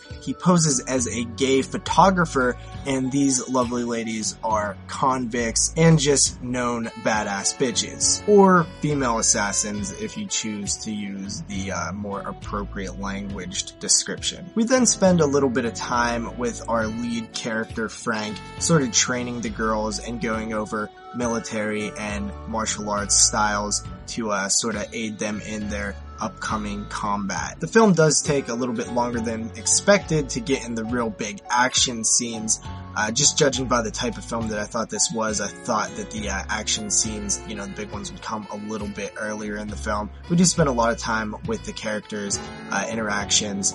I wish that the female characters the seven of them would have had something unique for each one. Because if we're gonna play full blown cheesy action movie, then let's just go full force. Let's have each chick either have their own special weapon, their own special gun, their signature fighting style, their signature look, something unique about them. Make one of them the brains, the brawn, the beauty, you know, different things like that it, it just feels like that type of thing belonged in this film to sort of make the women more of a main focus of the film. And it does start to do that later in the film. We get a little bit more character development where uh, maybe the uh, you know, action star Frank is a little bit more human than he let on in the beginning of the film, and the females become more than just sexy objects. Blah, blah, blah, blah, blah. I don't really care. This isn't a type of film where I care about a message or some sort of uh, underlying meaning. It's it's an action movie. It's a movie that's supposed to be explosions and gunfights and sexy chicks and stuff like that. And it is to the most part, but they did try to kind of forced some of that stuff in later in the film. I wasn't buying it, really wasn't my thing, but it doesn't really hurt the film that much either because it just kind of adds to the cheesiness of it. Brian Thompson is fine as the lead hero. He's action story enough. The acting is kind of stale and not really that good, but for the most part, he does his job. And Oliver Reed uh, was definitely very entertaining in this movie as well. Overall, it's alright. I'm not a big fan of action films, so this probably isn't the best type of film for me to review, but I did enjoy moments of it. I just felt like it drug a little bit in the middle. Not very memorable scenes besides one hilarious homosexual uh, kissing scene, which uh, it honestly was one of the high points in the movie. Uh, but you know, that's obviously uh, not usually what the high point of an action movie would be. Uh, so I'm just gonna come in at a 6.5 out of 10 on this one. Hired to Kill comes in your standard Arrow plus size keep case, which guys, I gotta be honest, I've been having a terrible time with these lately. Seems like almost every time I get an Arrow in the mail, it, the case is cracked. I don't believe that this is a flaw in the case because it seems like nobody else is having that problem. I guess I've just been having very bad luck. Uh, there is a insert on the inside that has a little write-up and it does have reversible cover art, which I gotta be honest guys, this uh, original theatrical cover art is plenty of cheese all over it, just dripping with cheese. For special features, we have a brand new audio commentary with the editor Barry Zetlin. I did actually not get a chance to check out that commentary, but it does have a interview hired to direct with the director of the film, Nico Mastorakis. This was actually a very interesting interview. It runs around over 25 minutes long, and it talks a lot about just the process of making the film, uh, whether Nico actually puts any extra thought into his movies, let it be subliminal or accidental messages, And one of my favorite parts of it is he talks about the tragic helicopter crash that actually killed a man during the making of this film, which I actually had no idea happened, but it definitely was very chilling and made that special feature alone very, very interesting to hear. It also has Undercover Mercenary, a brand new interview with star Brian Thompson, and this is actually just an interview with the lead in the film. Pretty interesting. He talks a little bit about his career and his early role as a the punk character in the original Terminator, which is pretty cool that uh, he was actually in that film. I, I thought he looked familiar, and, and that's where I'd seen him before. Also seen him in uh, Mortal Kombat Annihilation as uh, I believe Shao Kahn, which is funny that he was Shao Kahn. Uh, anyway, that uh, that kind of wraps it up for the uh, special features, guys. Not a whole lot there, but definitely uh, enough interesting content there. Uh, like Arrow always puts in their uh, releases, just stuff that that you know it, it, it, it's done better than most people do their special features. They always seem to dig up some little nuggets of information in their special features that always make them interesting to watch and uh, check out on the bonus side of things. So with that said, guys, um, I'm gonna go ahead and recommend Hired to Kill for people who do like action flicks. Uh, it just recently came out May 17th. Uh, the price point is a bit steep. I couldn't justify paying $27.99 for it, but as most arrows, they eventually fall in price. Uh, unless you're a hardcore action junkie, uh, I would say hold off until you can get it for a better price. But um, maybe one of those arrow sales will have it for pretty cheap. Uh, if, if you like action films, though, it's definitely worth uh, picking up and and uh, checking out. So that is Hired to Kill. All right, yo, one more thing before we get out of here, homies. We got Horror Trivia 2. This was recorded with me, Brandon, Dave, and Joanna the other night on a YouTube live stream. So keep in mind that it is sourced from that YouTube live stream. The audio is pulled directly from that. So there are some hiccups. We had a few technical difficulties we cut out here and there, but for the most part, it is seems to be pretty fine of a live stream, live stream audio that is. I want to let you guys know that we plan on doing many more of these, so check it out. And if it's popular in audio form, I'll continue to post them in audio form as well. It's a blast. It's so fun to do this. I'm gonna jump in as a contestant and not the host the next time we do it for Horror Trivia 3, and I am gonna be bashing fucking heads in because I know my shit, homies, and it's gonna be a lot of fun. Hope you guys join it, and just keep in mind that the audio is not as crisp as it normally is, but it's still a lot of fun. It runs about 45 minutes or so. Check it out, motherfuckers. Look at this fucking Ronald guy. I've never, I've not exact. Does it say Ronald? Don't tell me people see. it. Okay, so Look at this Ronald so we're live. It's happening right now. Our name Those the, the massive the masses have waited such a long time for the return of horror trivia. This is 22 Shots presents horror trivia 2. And with me tonight, I have three challengers. Unfortunately, Jeremy, the defending reigning champion of horror trivia night, also the cheater who won Cheater. that way, cannot be with us tonight. So we are creating a interim title. So whoever wins tonight will have to come back and and and we will have to unify the belts. Mandatory. So, uh, yeah, this is this will be in your contract. Um, this is not like boxing where shit's weird and stupid. Uh, you have to come back and defend your title. So this is how we're playing, guys. I have a list of categories. You guys will take turns picking category. I'll ask a question. You have 15 seconds to answer that question, or you get it wrong. Uh, you get it right, you get a point. And uh, we decided that the other person can have you got it wrong. The other person can have an attempt to. The other two people, one of them can have a chance to answer it right. Pretty simple stuff. Uh, with me is Brandon, uh, one third of the Exploding Heads Horror Podcast. Is he? Does he count as a full third or?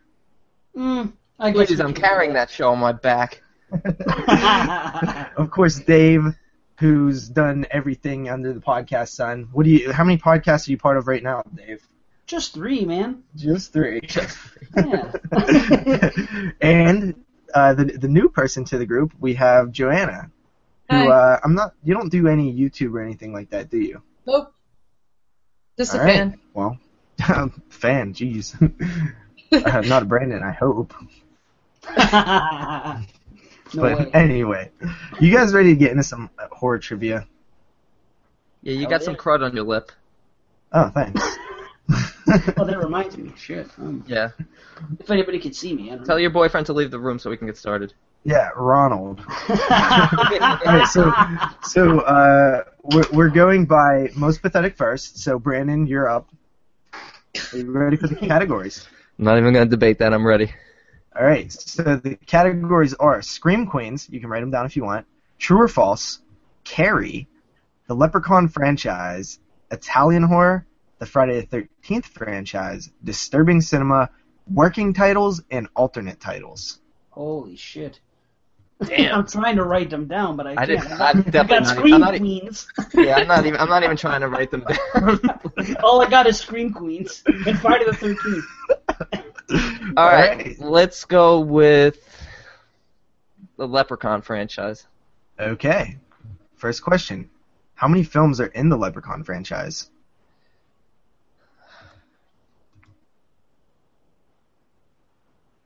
Tick tock, tick Six. tock. Wrong. So uh, we're gonna flip a coin. Uh, Dave, you'll be heads. Okay. It is heads. You want to take a stab at it? Yeah, seven. Correct. Dave gets a point. That's a lucky guess right there. I admit that. Thanks to him fucking up. Okay, you get to pick the category, Dave. Oh, I do. Are we gonna Yeah. cover every every category? We are. Okay, so we have Scream Queens, Friday the 13th, and Italian horrors that I know of. So, well, I'll say Friday the 13th because. Okay. Dave, what was the dog's name in Friday the 13th Part 2? Muffin, Muffin. Dave is correct. Off to a blazing Get the hell start. out of here, Muffin. Good old Muffin. Yeah, Muffin got whacked, poor girl. Muffin. I, I would have laughed so hard if he didn't get that one right. Anybody out there watching Dave is like a super fan of Friday the 13th franchise, so I figured at least get the first one. Category, man, what do you want? Oh wait, who picks me? Yeah. oh, I keep going? continue. Okay, I didn't know. I didn't know. Okay, I didn't know that. may as well do it again. Let, let's go more Friday. Actually, you know what? Let's not do that. We're just changing the rules while we're going. Oh shit! I'm getting swerved. Joanna, uh, it is your turn to pick the category. I'll go with Scream Queens. okay. Uh, this Scream Queen played the soul from Freddy's chest in A Nightmare on Elm Street Part 4. Wow. She was not in the movie. She just played a soul in Freddy's chest. I, I don't know. this. I know it. I Flip don't me, baby. All right, uh, Dave, uh, you are heads, and it is heads. Oh, Linnea Quigley. Correct. Dave is just rolling. Come on, that's not fair that he got to steal. I was gonna say Linnea Quigley. was you though? I was, you though. I Linnea really was. Okay, so now it is legitimately Dave's turn to pick the category. I thought it's my turn now. Is it? Is that how we're doing it? Okay. I don't know. You changed the rules halfway through already. I don't Okay, know. if if you get it right, then it just moves on. All right, cool. Uh, Wait, what, are the, what are the categories again? uh, the categories Hold on, I'm gonna write them down this time. Scream Queens, True or False, Carrie, the Leprechaun franchise, Italian horror, Friday the Thirteenth, Disturbing Cinema, working titles, and alternate titles. Working titles for a hundred, Alex. Okay. what? What? this is a working title for what film? Head cheese. head cheese is right. Exploding head cheese. That's actually the question, Brandon. Is it really? Well, there you go. Was it the Texas Chainsaw Massacre? Working title? It is. Okay. Of course it is. Head cheese. I should get two um, points for knowing the answer before you even ask the Yeah. question. I guess that one was the most famous one, I guess, huh? Yeah. Wow. Okay, uh, Dave. Oh, okay. Uh, I'll go back to Friday the 13th. Okay, Friday the 13th it is, buddy. Uh, this is actually a throwback. Anybody who watched the previous part uh, the first horror trivia knows that this was a question. Um, so, uh, Jason's father was supposed to be in Friday the Thirteenth Part Six. What was his character's name? Elias Voorhees. Correct. Dave gets a point. What a fucking nerd. That's the one where Jeremy was. He spelled it out. He's like E L I A S, and I was like, "What? You can't know the answer if you spelled it out. that means you looked it up."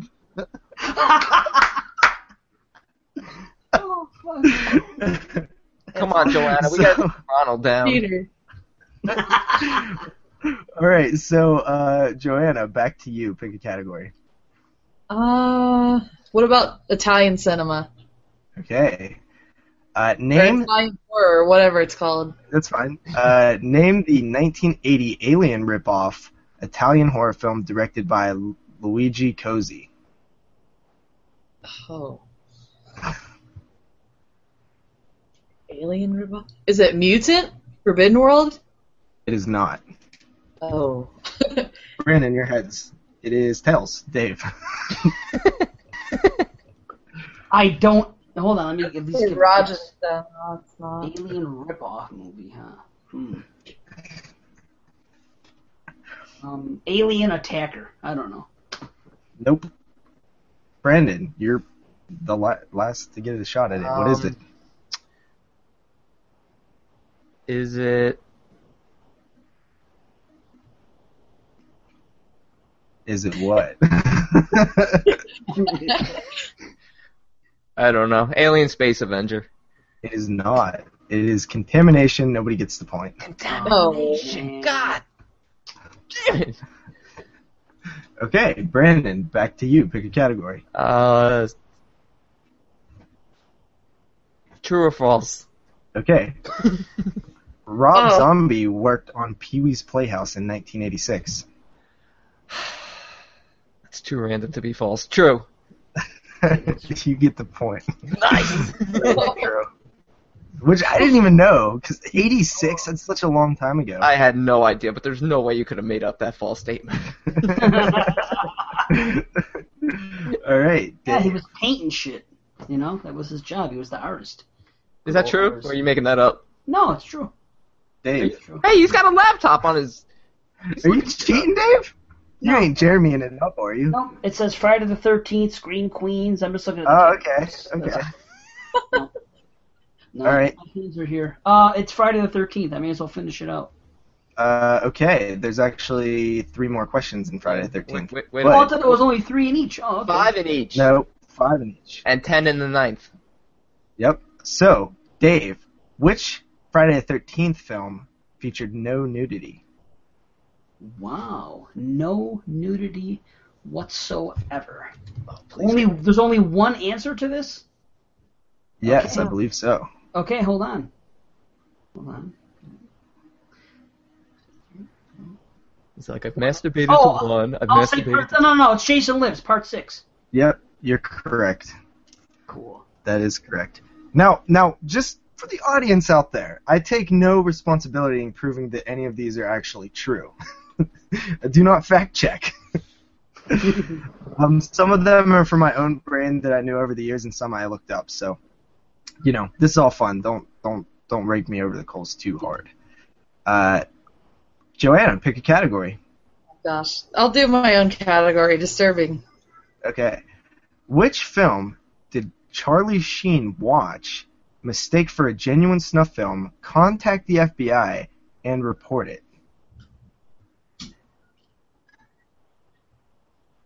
Um. Oh my gosh.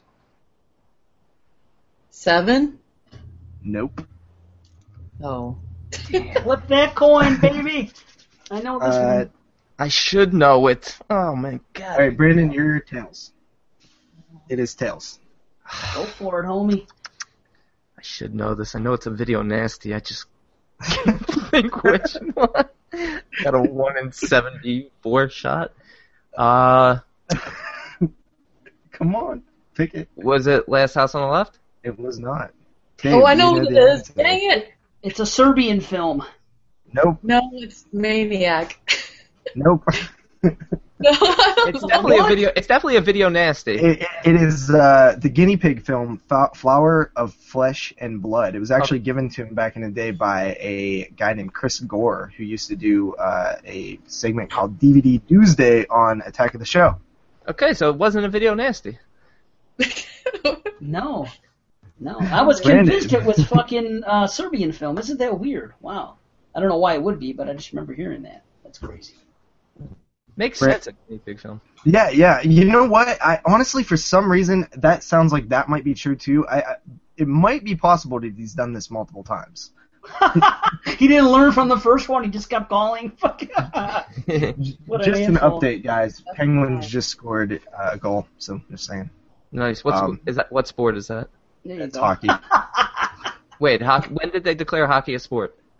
Uh, Okay. okay, Brandon, pick a category. Um, can you just tell us the score real quick?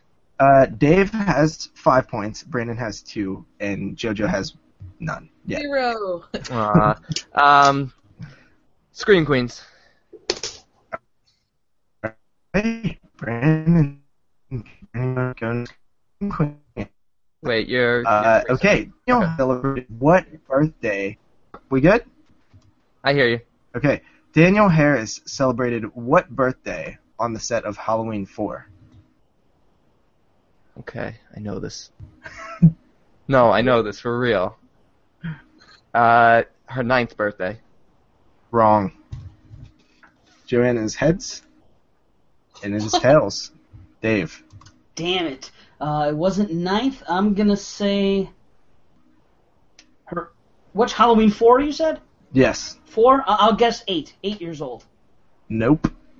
Joanna, you want to take a stab? I have no clue. Tenth? Wrong. It was her 11th birthday. Oh my god. What the fuck? Boy, she's small. Holy shit. okay. Uh, who whose turn is it now? I Um, think it's Dave's now. Dave. Dave. Dave, pick a category. Um, I guess I'll do something different. We're gonna get them all anyway, right? Um. Okay, true or false? What the hell? Yeah. he says, "Let's pick something different." All right, let's pick one of the three that's already been picked. different for me. Different for me that I would pick Friday the Thirteenth. That's all. All right, uh, true, true or false? Uh, Eli Roth worked on "Are You Afraid of the Dark" in 1990. Eli Roth, 1990. Are you afraid of the dark? I am. He can't be that old, can he? Could we steal Um, on this question if he gets it wrong? No. That's hilarious. true or false, Dave? Ah, shit. I'll say true, even though I think it's false. I'll say true. it is false. I would have said Fuck. false. He was like eight years old or ten years old. I have no idea how old he is. I don't think he's that old. I just figured that was too random to make up, like like the last one. No, the Rob Zombie was way too random to make up. All right, uh, Joanna, or is it Brandon? yeah. No, it's I want to do Leprechaun. Okay, Leprechaun. Yep. Let's see. Leprechaun franchise. Which film did Clint Howard appear in of the Leprechaun Uh, films? Leprechaun uh, 3. Nope. 2. I mean, because he's in the Vegas one. I know. Uh, heads are uh, David's heads. it is tails. Uh, Lepre- Leprechaun too. Yeah. Yeah, you're Damn right. it. Yeah, because So he's in the close. Vegas. That was my bad. Yeah, I gave you the answer. Thank Darn you. it. No problem. I just watched them. Sorry. Brandon, back to you. Pick Uh, what was the last category after working titles? Uh, alternate titles. Uh, let's go alternate titles. What is the alternate title for Brain Dead? Brain Dead. Mm-hmm. Wow, I can't believe you don't know this. Yeah, come on, dude. this is like basic knowledge. Oh man, the coin flip is gonna be a big one. Fuck Five seconds, Brandon. Dead Alive. yes. Wow. How'd you pull that one out of your I, ass? I don't. I, I realized I was thinking when you said brain dead. I immediately was thinking of brain scan for some reason, and then I'm like, what am I doing? All right, Dave. that was that was to that was stupid. Okay. Right. This time I'll I'll be interesting and I will choose one that's new. So what haven't we had yet? We haven't had Carrie. Harry. Okay, Carrie. There you go. That yeah, that's actually the only one we haven't had. All right, I'll do Carrie. I'll, I'll pop Pi- Carrie's cherry. All right. How many Carrie films are there, Dave? Ooh. There's Carrie. There's the, there's the Raged Carrie two, and there's the two remakes. So there's four. Correct. All right. That was too easy. Was it? Was it though? All right. So it is. Joanna's. Come on, let's get Joanna's? Joanna a point here. Let's get her a I'm point really, here. I'm really bad at remembering whose turn it is. Come on, Yeah, Joanna. I want you to get a point here. Go true or false. This way you have a 50-50 shot. Okay, I'll do Right. true or false. okay. Joe Dante worked on Erie, Indiana in the early 90s. The TV show Erie, the kids' TV show Erie, Indiana. True. Correct. Yes.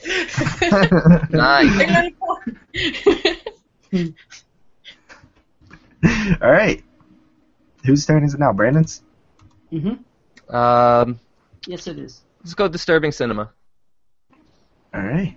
Yeah. Disturbing cinema. Yay. This film was based on the real life torture of Sylvia and Jenny Link, Le- Leakins. I know this one. Of. Can you repeat it one more time? This film was based on the real life torture of Sylvia and Jenny Leakins. Likens. Likens. Two girls tortured. Two girls, one cup. Two girls. Five, four, three, two. Martyrs. Wrong. Alright. And, uh, Joanna gets tails. It is heads. Dave. God damn. Wow, two girls tortured? What, what? I'm trying to think of a movie with two girls being tortured in it, and I can't. Um. Oh wait a minute! Oh wait a minute! There was the younger sister. Yeah, the girl next door. Uh, Uh, yep. You're Oh, right. It just popped into my head that there was the younger sister too. She didn't get nearly as much, but um, No, she didn't get nearly as much. She as didn't much. get tortured at all. I didn't even think of that movie. I'm like, okay, that was just one girl. Well, there is multiple kinds of torture, right? There's there's mental torture. Like this game. like, like Ronald's attitude. bad Ronald. I'm gonna get crucified for saying martyrs. I knew that's not based on a true story. Okay, that was just a word from our sponsors. We're back now, and uh, hopefully you guys keep uh, watching. We had, I think, four viewers when we went down. Four? Like, damn. Four? bro. Seriously? Is that many of you that need to get a life? So, uh, when we last left off, whose turn was it? I think it's Joanna's now. I, I I think I stole yours. That's what it's my. Yeah, I stole Brandon's yeah, it's third Dave's one. It's Dave's Oh, you stole Dave, mine, and you got it right, does it? It, it still goes. Yeah, but yeah, but you, you picked disturbing, so I I pick now, right? It goes in order. We each pick. one, two, We'll go that way. Who really cares? Yeah, that, that's how it's been. Um. Ronald. Okay, uh, I'll go back to Friday the Thirteenth. Okay. Friday the 13th, question number four. Which Friday the 13th features heroin use? Heroin use. Oh, oh, um, part eight. Jason takes Manhattan. Correct. It was it was sort of like not wanted heroin use, kind of. Right. I thought it was part two when Muffin shot up. That's great. I had to. Fucking muffin. Okay, uh, Joanna, your turn. um, let's do Italian horror. Okay, Italian horror. What is the translation for giallo?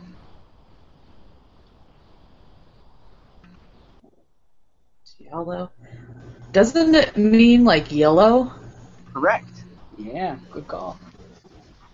That is correct. I'm not really sure if that has much to do with horror, but whatever. Uh, Brandon, back to you.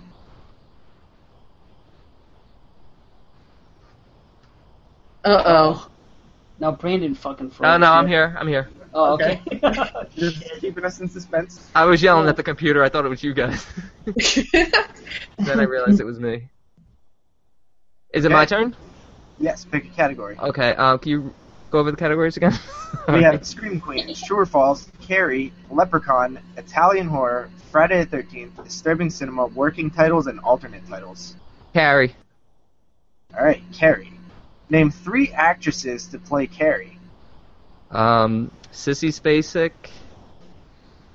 Angela Bettis, and Chloe Moretz. Correct. Wow. Got that right.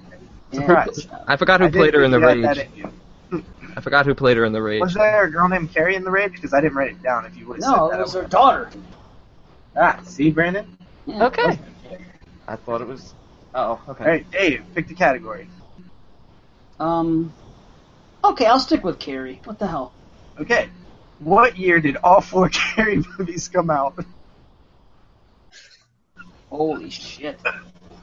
All four Carrie movies. Yes. Okay, let's see here. I'll probably get wrong on the first one. Uh, 76. Am I right so far? Correct. Okay, 76. The Rage Carrie 2. That's going to be the tough one. Um, I don't know. I know the other two, I think. But, um, Rage Carrie. I don't know. Ni- 1992. Wrong. Okay. Deal. Brandon, your heads. It is Heads. tails. Joanna, the other three? I have no clue. I don't know. Guess. Guess. Uh, 19, 1976. Um, 1999. Correct. Two more. Keep going. Wow, nice.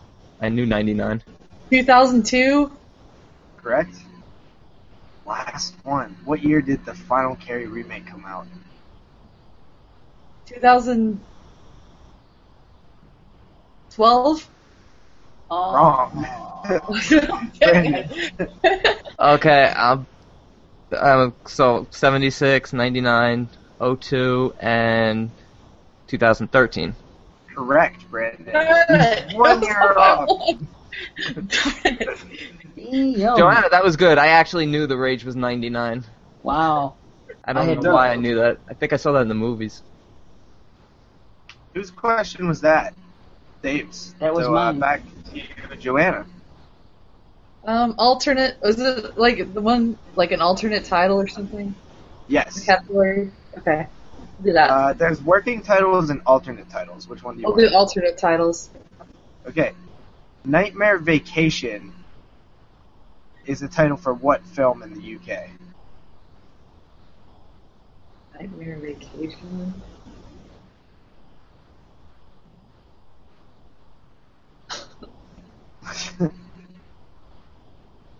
Huh.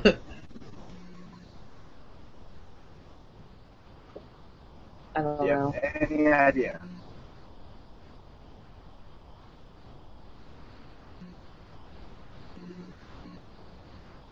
Are you still there? Yeah. All right, you got about five seconds.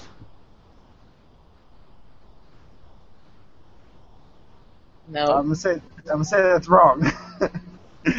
All right, uh, Dave, your heads. Uh, it is tails, Brandon. Uh, Nightmare Vacation. Uh.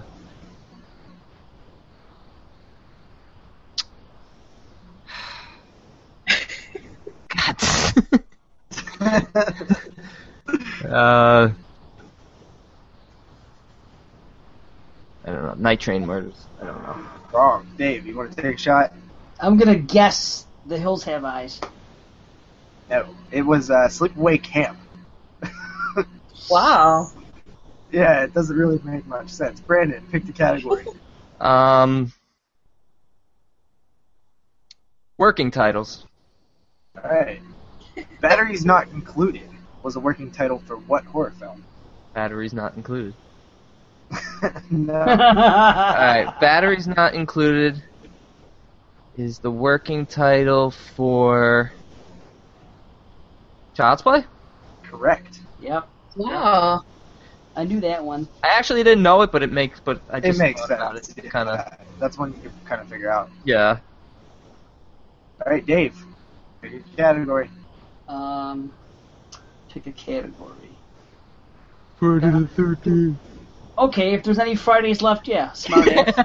there, if there's any left, there is one Friday the Thirteenth left. Okay. Which actor? Now you can use the the character's name or the actor because it's a harder question. Which actor slash character went on to be a lawyer and represent George Lutz in a lawsuit against the makers of the Amityville remake? Muffin. wow. An actor went on to become a lawyer, yes. and he And represented George Lutz, the famous Lutz family.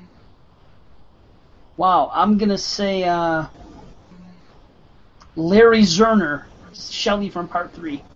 You are correct. My man knows it's Friday the That dude deserves two points for that. All right. just made up some Jewish name and said it. He knew that Jew became a lawyer. That's Nuckin' Lutz. And you probably knew that one, right? What's that?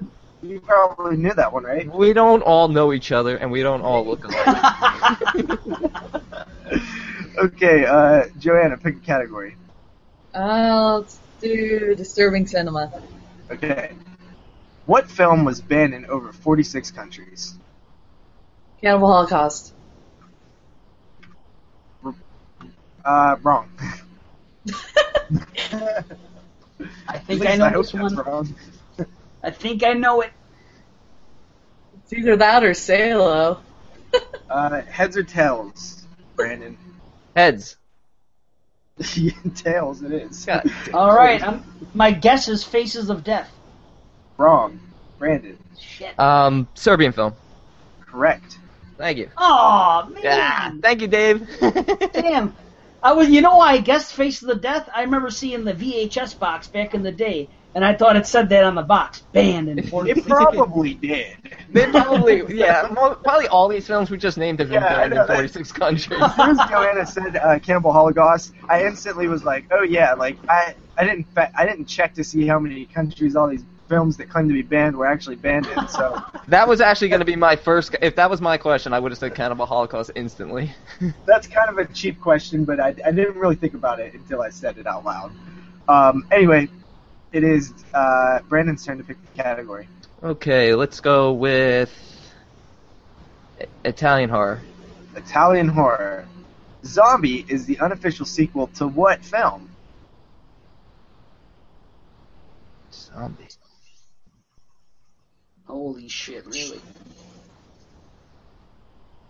Wait, Also known as Zombie 2. That's a hell of a hint right there. Good God. uh, shit. Zombie flesh eaters What? is an alternate title for zombies? Heads, heads is Dave and it is tails. Joanna. Night of the Living Dead. No. no. Dave. Dawn. Dawn of the Dead. Dawn of the Dead is correct. Damn it.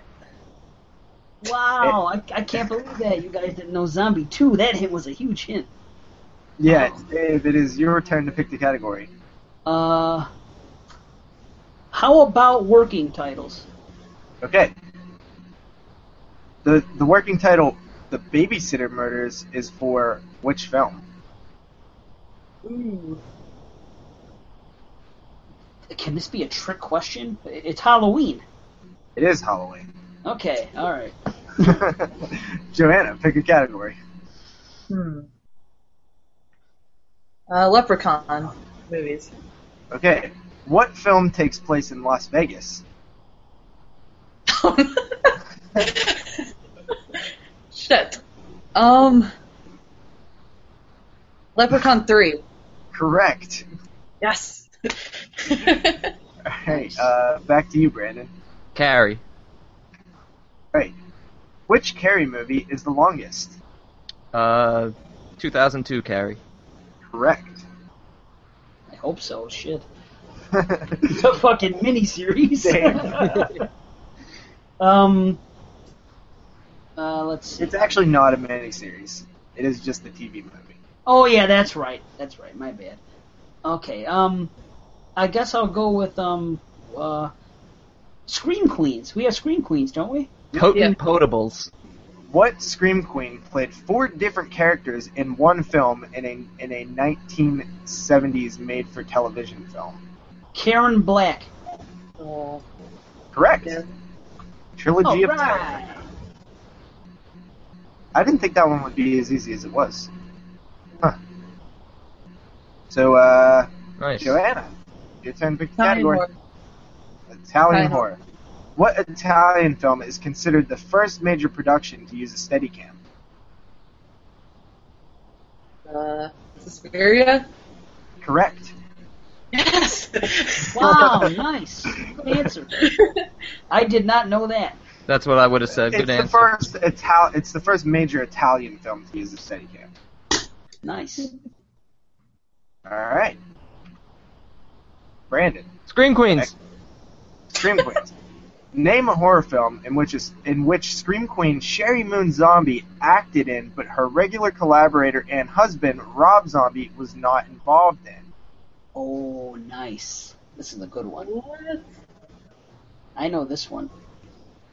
Uh, And when I say not involved in, I mean in any way, shape, or form. Lords of Salem. No, that's not my answer. Are you sure? I have no idea. Milo and Otis.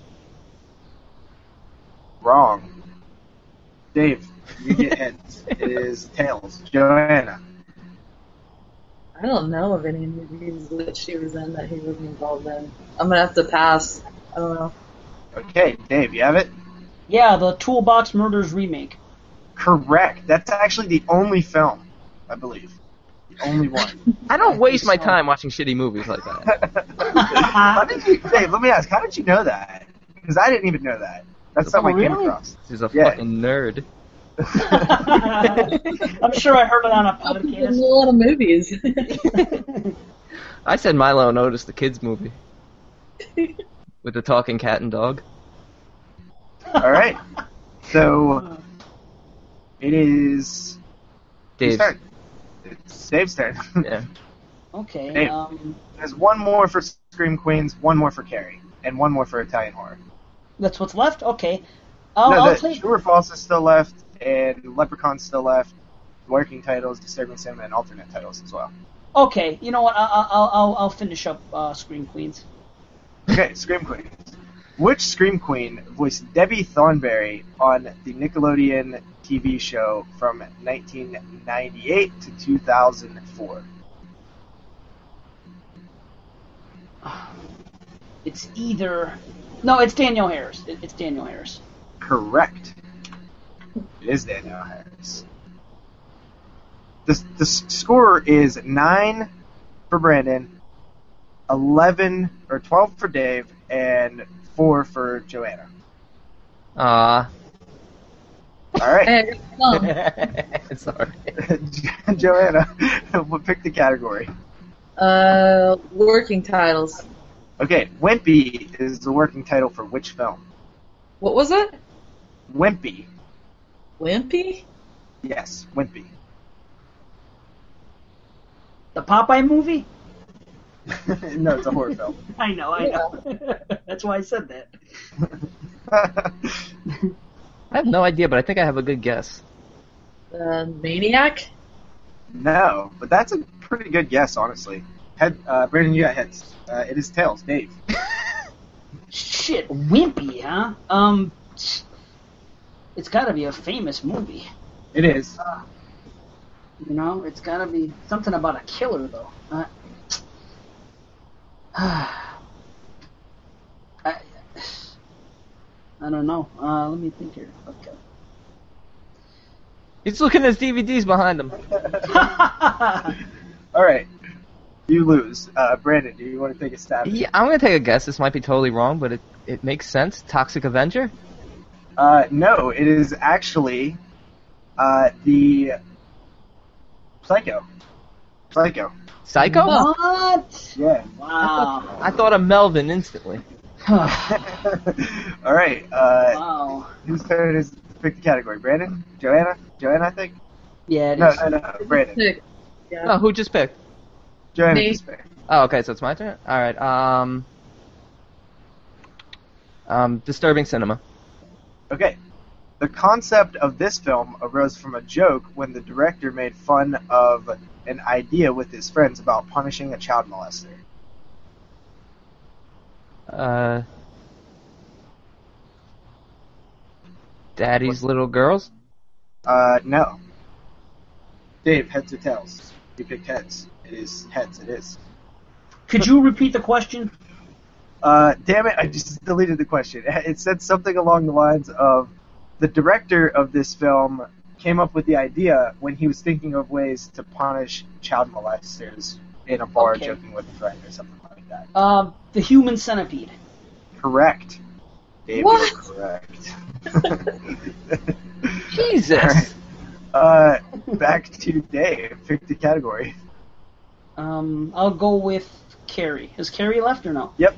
Last question to Carrie. I'll what year was the original novel published? Holy by the famous Stephen King. You know what? I think it was really. I'm gonna say uh, 75. Wrong. Shit. Brandon, you got heads. It is tails. Joanna. 1973. Wrong. Brandon, you got a shot to steal this. 1974. Correct. Yeah. Went right in between you guys. Yep. It had to be. I knew it was close. I remember hearing that story that right after it got, it was like really quick. That's why I Yeah, guessed yeah. 75. but Uh, smart one, 74. Joanna, pick the category. Is there any Italian horror left? There's one Italian horror film left. Okay, Who directed? Who directed House by the Edge of the Park? Uh, Lucio Fulci. Wrong. What? Brandon, you got heads. It is tails. Dave. Uh, Lamberto Bava. Wrong. Brandon. Ruggero Deodato. Correct. Brandon is making a Oh, I was comeback. thinking of it's, House by sound- the it's only a two point. I was gonna say, Joanna, you were thinking of I was thinking the wrong movie. this is kind of getting exciting. It's only a two point game now. Damn. Uh, I still give Dave the win based on Muffin. okay, so whose turn is it? Brandon, pick the category. Um, We have true or false, Leprechaun, Disturbing Cinema, working titles, and alternate titles. There's alternate one- titles. Alternate titles? Yeah. What is the alternate title for Starlight Slaughter? These, these are these are titles that are not common that we know. Starlight Slaughter. They're for like foreign territories. Yeah. Prom night. Wrong. What?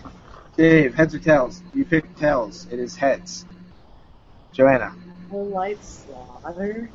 Starlight Slaughter. Starlight Slaughter. I thought that was a good guess. Prom night. It was a good guess. Thank you. Right. I I have no clue. Um, the actual movie. The what? Um,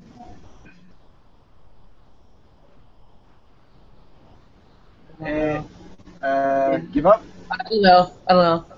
Pass. Dave. Oh boy. Um. Starlight Slaughter. I don't know. Friday the Thirteenth. Wrong. It is Eaten Alive. Eaten Alive. Tobe was Eaten Alive. Eaten alive. Wow. Dave, pick a category. Um. What do we have? Working titles. Uh, there's alternate one more for working titles. There's one more for Disturbing Cinema. Uh, two more for True or False, and two more for Leprechaun. Okay, I will take Disturbing Cinema. All right. Disturbing Cinema. In the movie Teeth, what is the name of the hidden curse, curse mythological thing? Vagina dentata. Correct. All right. As you can tell, like I kind of was getting antsy when I was putting this list together. uh, okay, so that is uh, Joanna. Pick a True or false? True or false? Who is the actor who played? or fuck. True. Miss- Mr. True. All right. What's the uh, no, answer? um, listen. I Tony read the, I read the wrong Falls. question, damn it. All right. John Landis directed the Disney Channel original movie, The Luck of the Irish. True or false? False? Correct. Who directed it? I don't know. I don't know. I just picked a random movie that he didn't direct. I did. All right. Uh, back to Brandon. Alright, what do we have left? Sorry. The money right now. Come on. Wait, sorry, you're breaking up. One more time. Oh, I said I said you're in the money right now. Give it your all. Alright, what do we have left? We have true or false. There's one more left in that. Working titles, one more left in that. Leprechaun, there's two more left, and then alternate titles. There's like ten left. Okay, let's go. Um, let's go with uh, working titles. You said there's one left. Scary movie is what working is working title for what film? Scream. Correct. All right, Dave. Category. Okay, uh, working titles. Is that it or no? Nope, that one's gone. Okay, what's left now? Alternate? We got uh, alternate titles. Okay, I'll go alternate. You there? Yeah, alternate titles. Alternate title for what film? What? Switch, Switchblade Romance is the alternate title for what film? Oh, sorry, you were breaking up. Okay. Switchblade Romance is the alternate title for.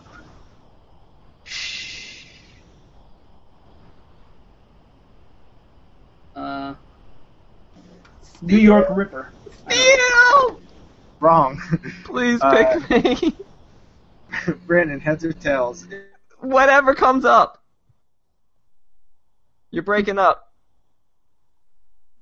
Wait, there's lag. Don't say anything yet. I can't hear you guys. I can hear you. Hey, can you hear me? Rose. I can hear everybody.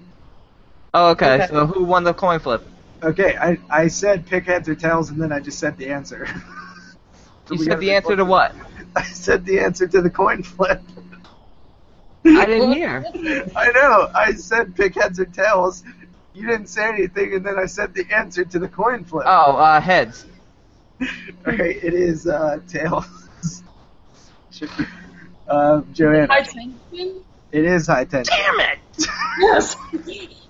Oh, that's right. Oh man, Joanna, honey dicking me over here. Okay, Joanna, pick the category. Um, Good job, Joanna. it- it's alter alternate titles is left, right? Correct. Okay, let's Actually, do that no. again. The, the, the last of the alternate titles we're saving for kind of like they're all in the same line. So Oh, okay. We'll save those two. True or false or Leprechaun? Leprechaun. Okay. Who is the actor who plays the Leprechaun in the first six films? Oh my gosh, what's his name? Please don't let Dave steal this of John. Uh, I actually do know it. You're right. Because I, know it too. So it's whoever wins the coin toss if she doesn't get it. Man. Brandon is only two points behind Dave, by the way. And I've lost every coin flip. You You're know gonna get true or false anyway, buddy. You got a you got a gift coming your way. I Come on, see his- Joanna, you know this. I don't know his name. I don't know his name. Sorry. Okay. Pass. that Uh, coin. okay. Brandon has heads, and it is tails. All right, Warwick Davis. Come on, man. Hey, you're gonna get a true or ain't false right now. That You ain't got a cool. 50-50 shot at this next question, buddy. I knew high attention. I knew Warwick Davis. Brandon said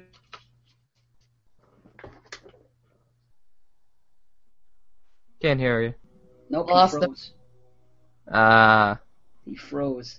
ah, Dave, the coin flip is killing me tonight. I know, I know. Can you guys hear me now? Now I hear you. Yep. Okay. What category do you want? True or false or Leprechaun? Uh, true or false? Okay. Rock What? started the Paper Brigade. Wait, you gotta repeat that. I didn't hear it. Uh, big time.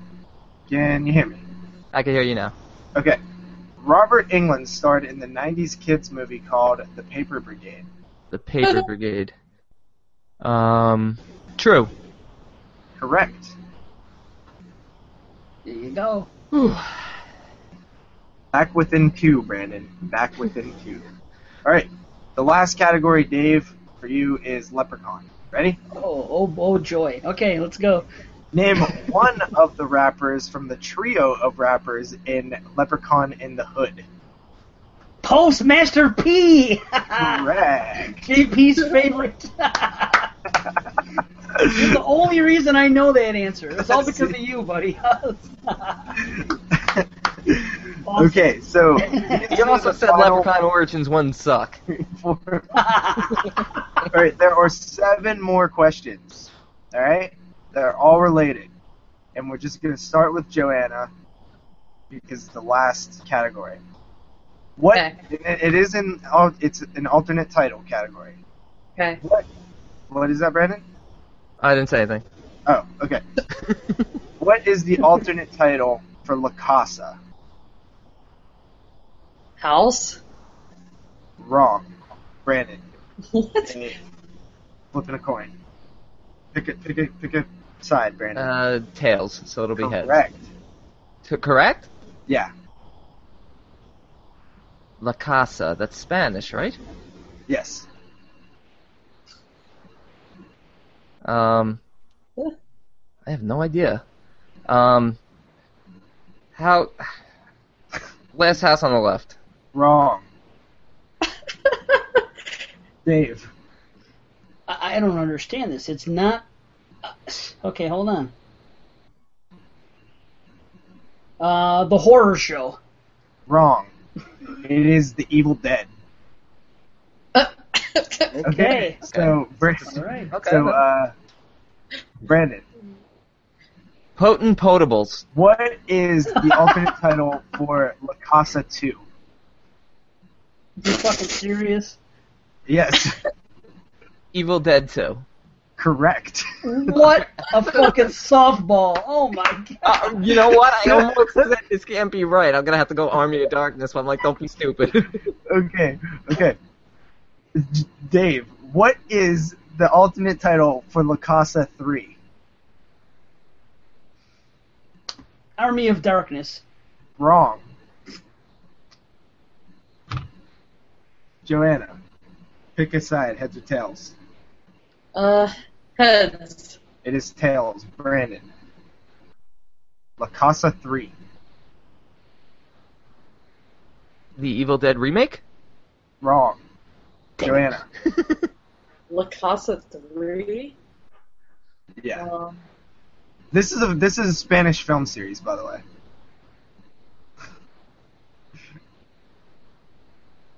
last house on the left? Wrong. It was Ghost House. Oh, okay. Alright. Joanna.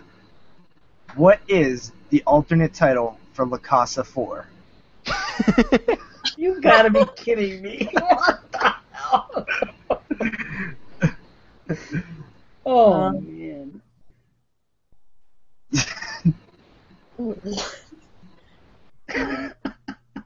I can't believe you. the La Casa series. Where Last the- house on the left. It's the La Casa franchise, damn it. Leave it to the Mexican. You give up, Joanna? I said last house on the left. Nope. Brandon, heads or tails? Heads. It is tails. Dave. Uh, House Four. Wrong. Um, House by the Edge of the Park. Wrong. It is Witchery. Ah, Witchery! Terrible movie. Okay.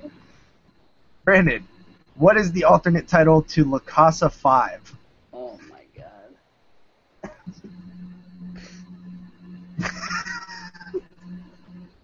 You guys need to brush up on your franchise history. Yeah. Is anybody gonna know any of these questions? Any of these answers? Brandon, you need an Uh, answer now. La Casa 5. the Um, game is on the line. Um, last house on the left. Wrong.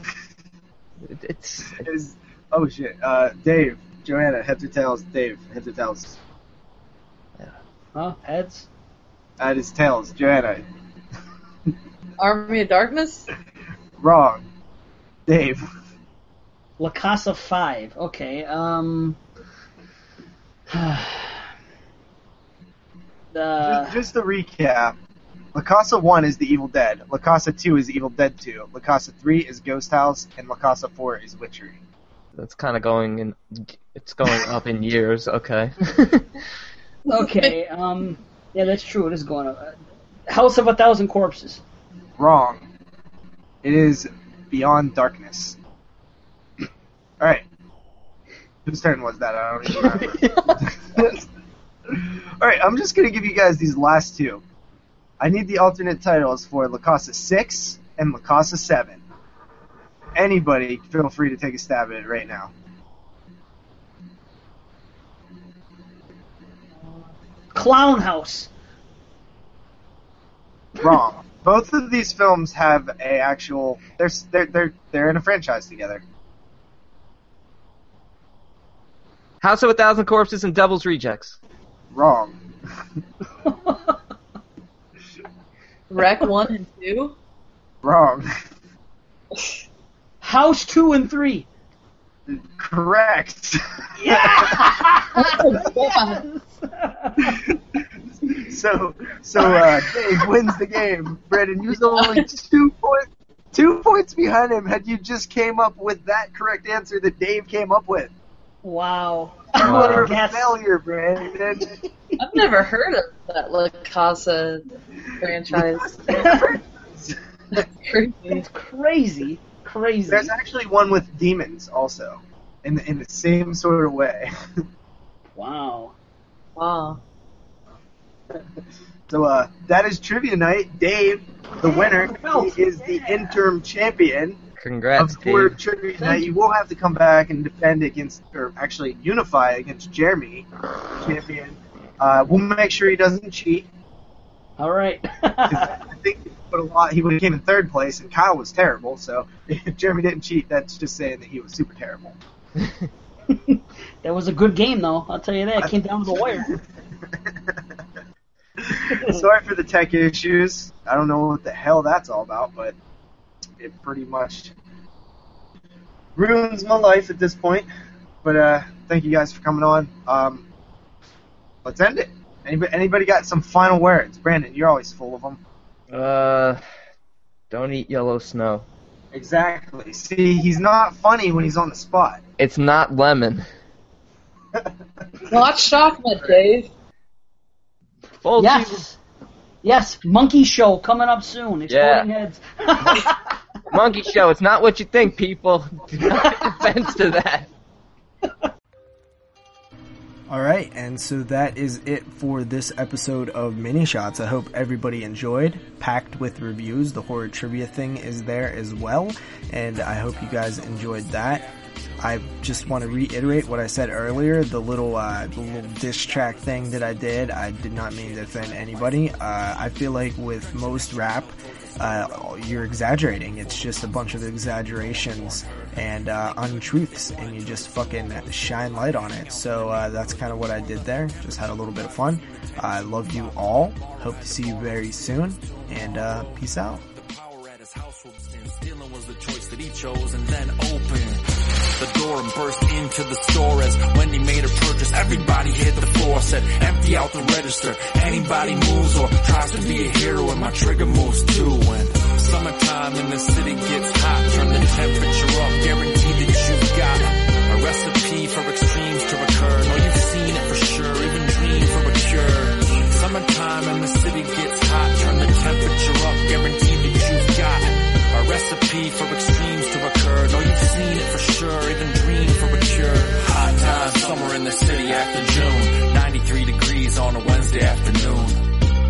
Marlowe sweating, shaking, gripping, tight pistol waiting for Mr. Richardson to give to him the cash to his face, gun barrel to the safe in the back.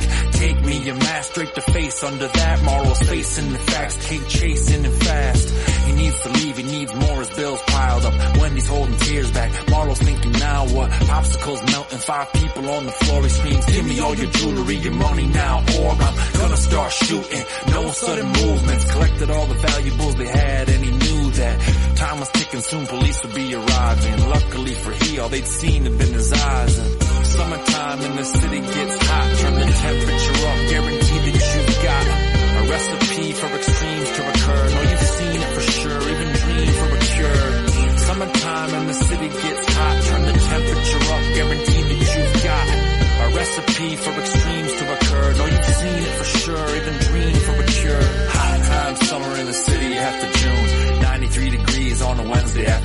Four friends in a Jeep on their way to the beach. Pulled off of the street and seek a sunscreen. Liquor and some beer. From the look of it appeared that Mr. Richardson's is the closest thing near. All four hopped out of the Wrangler. Same door, same store, more strangers. Marlowe startled, squeezed off a couple shots, one into the Powerade cooler. The other caught a beach bum in the shoulder, but twisted up plot. Wendy scared ran towards the door, distraught. Marlowe knew he was screwed if he didn't move quick. Mr. Richardson then brandished his weapon and pulled it. Two targets with his first four rounds. Wendy and Marlowe laid slumped on the ground. Summertime in the city gets hot, turn the temperature up,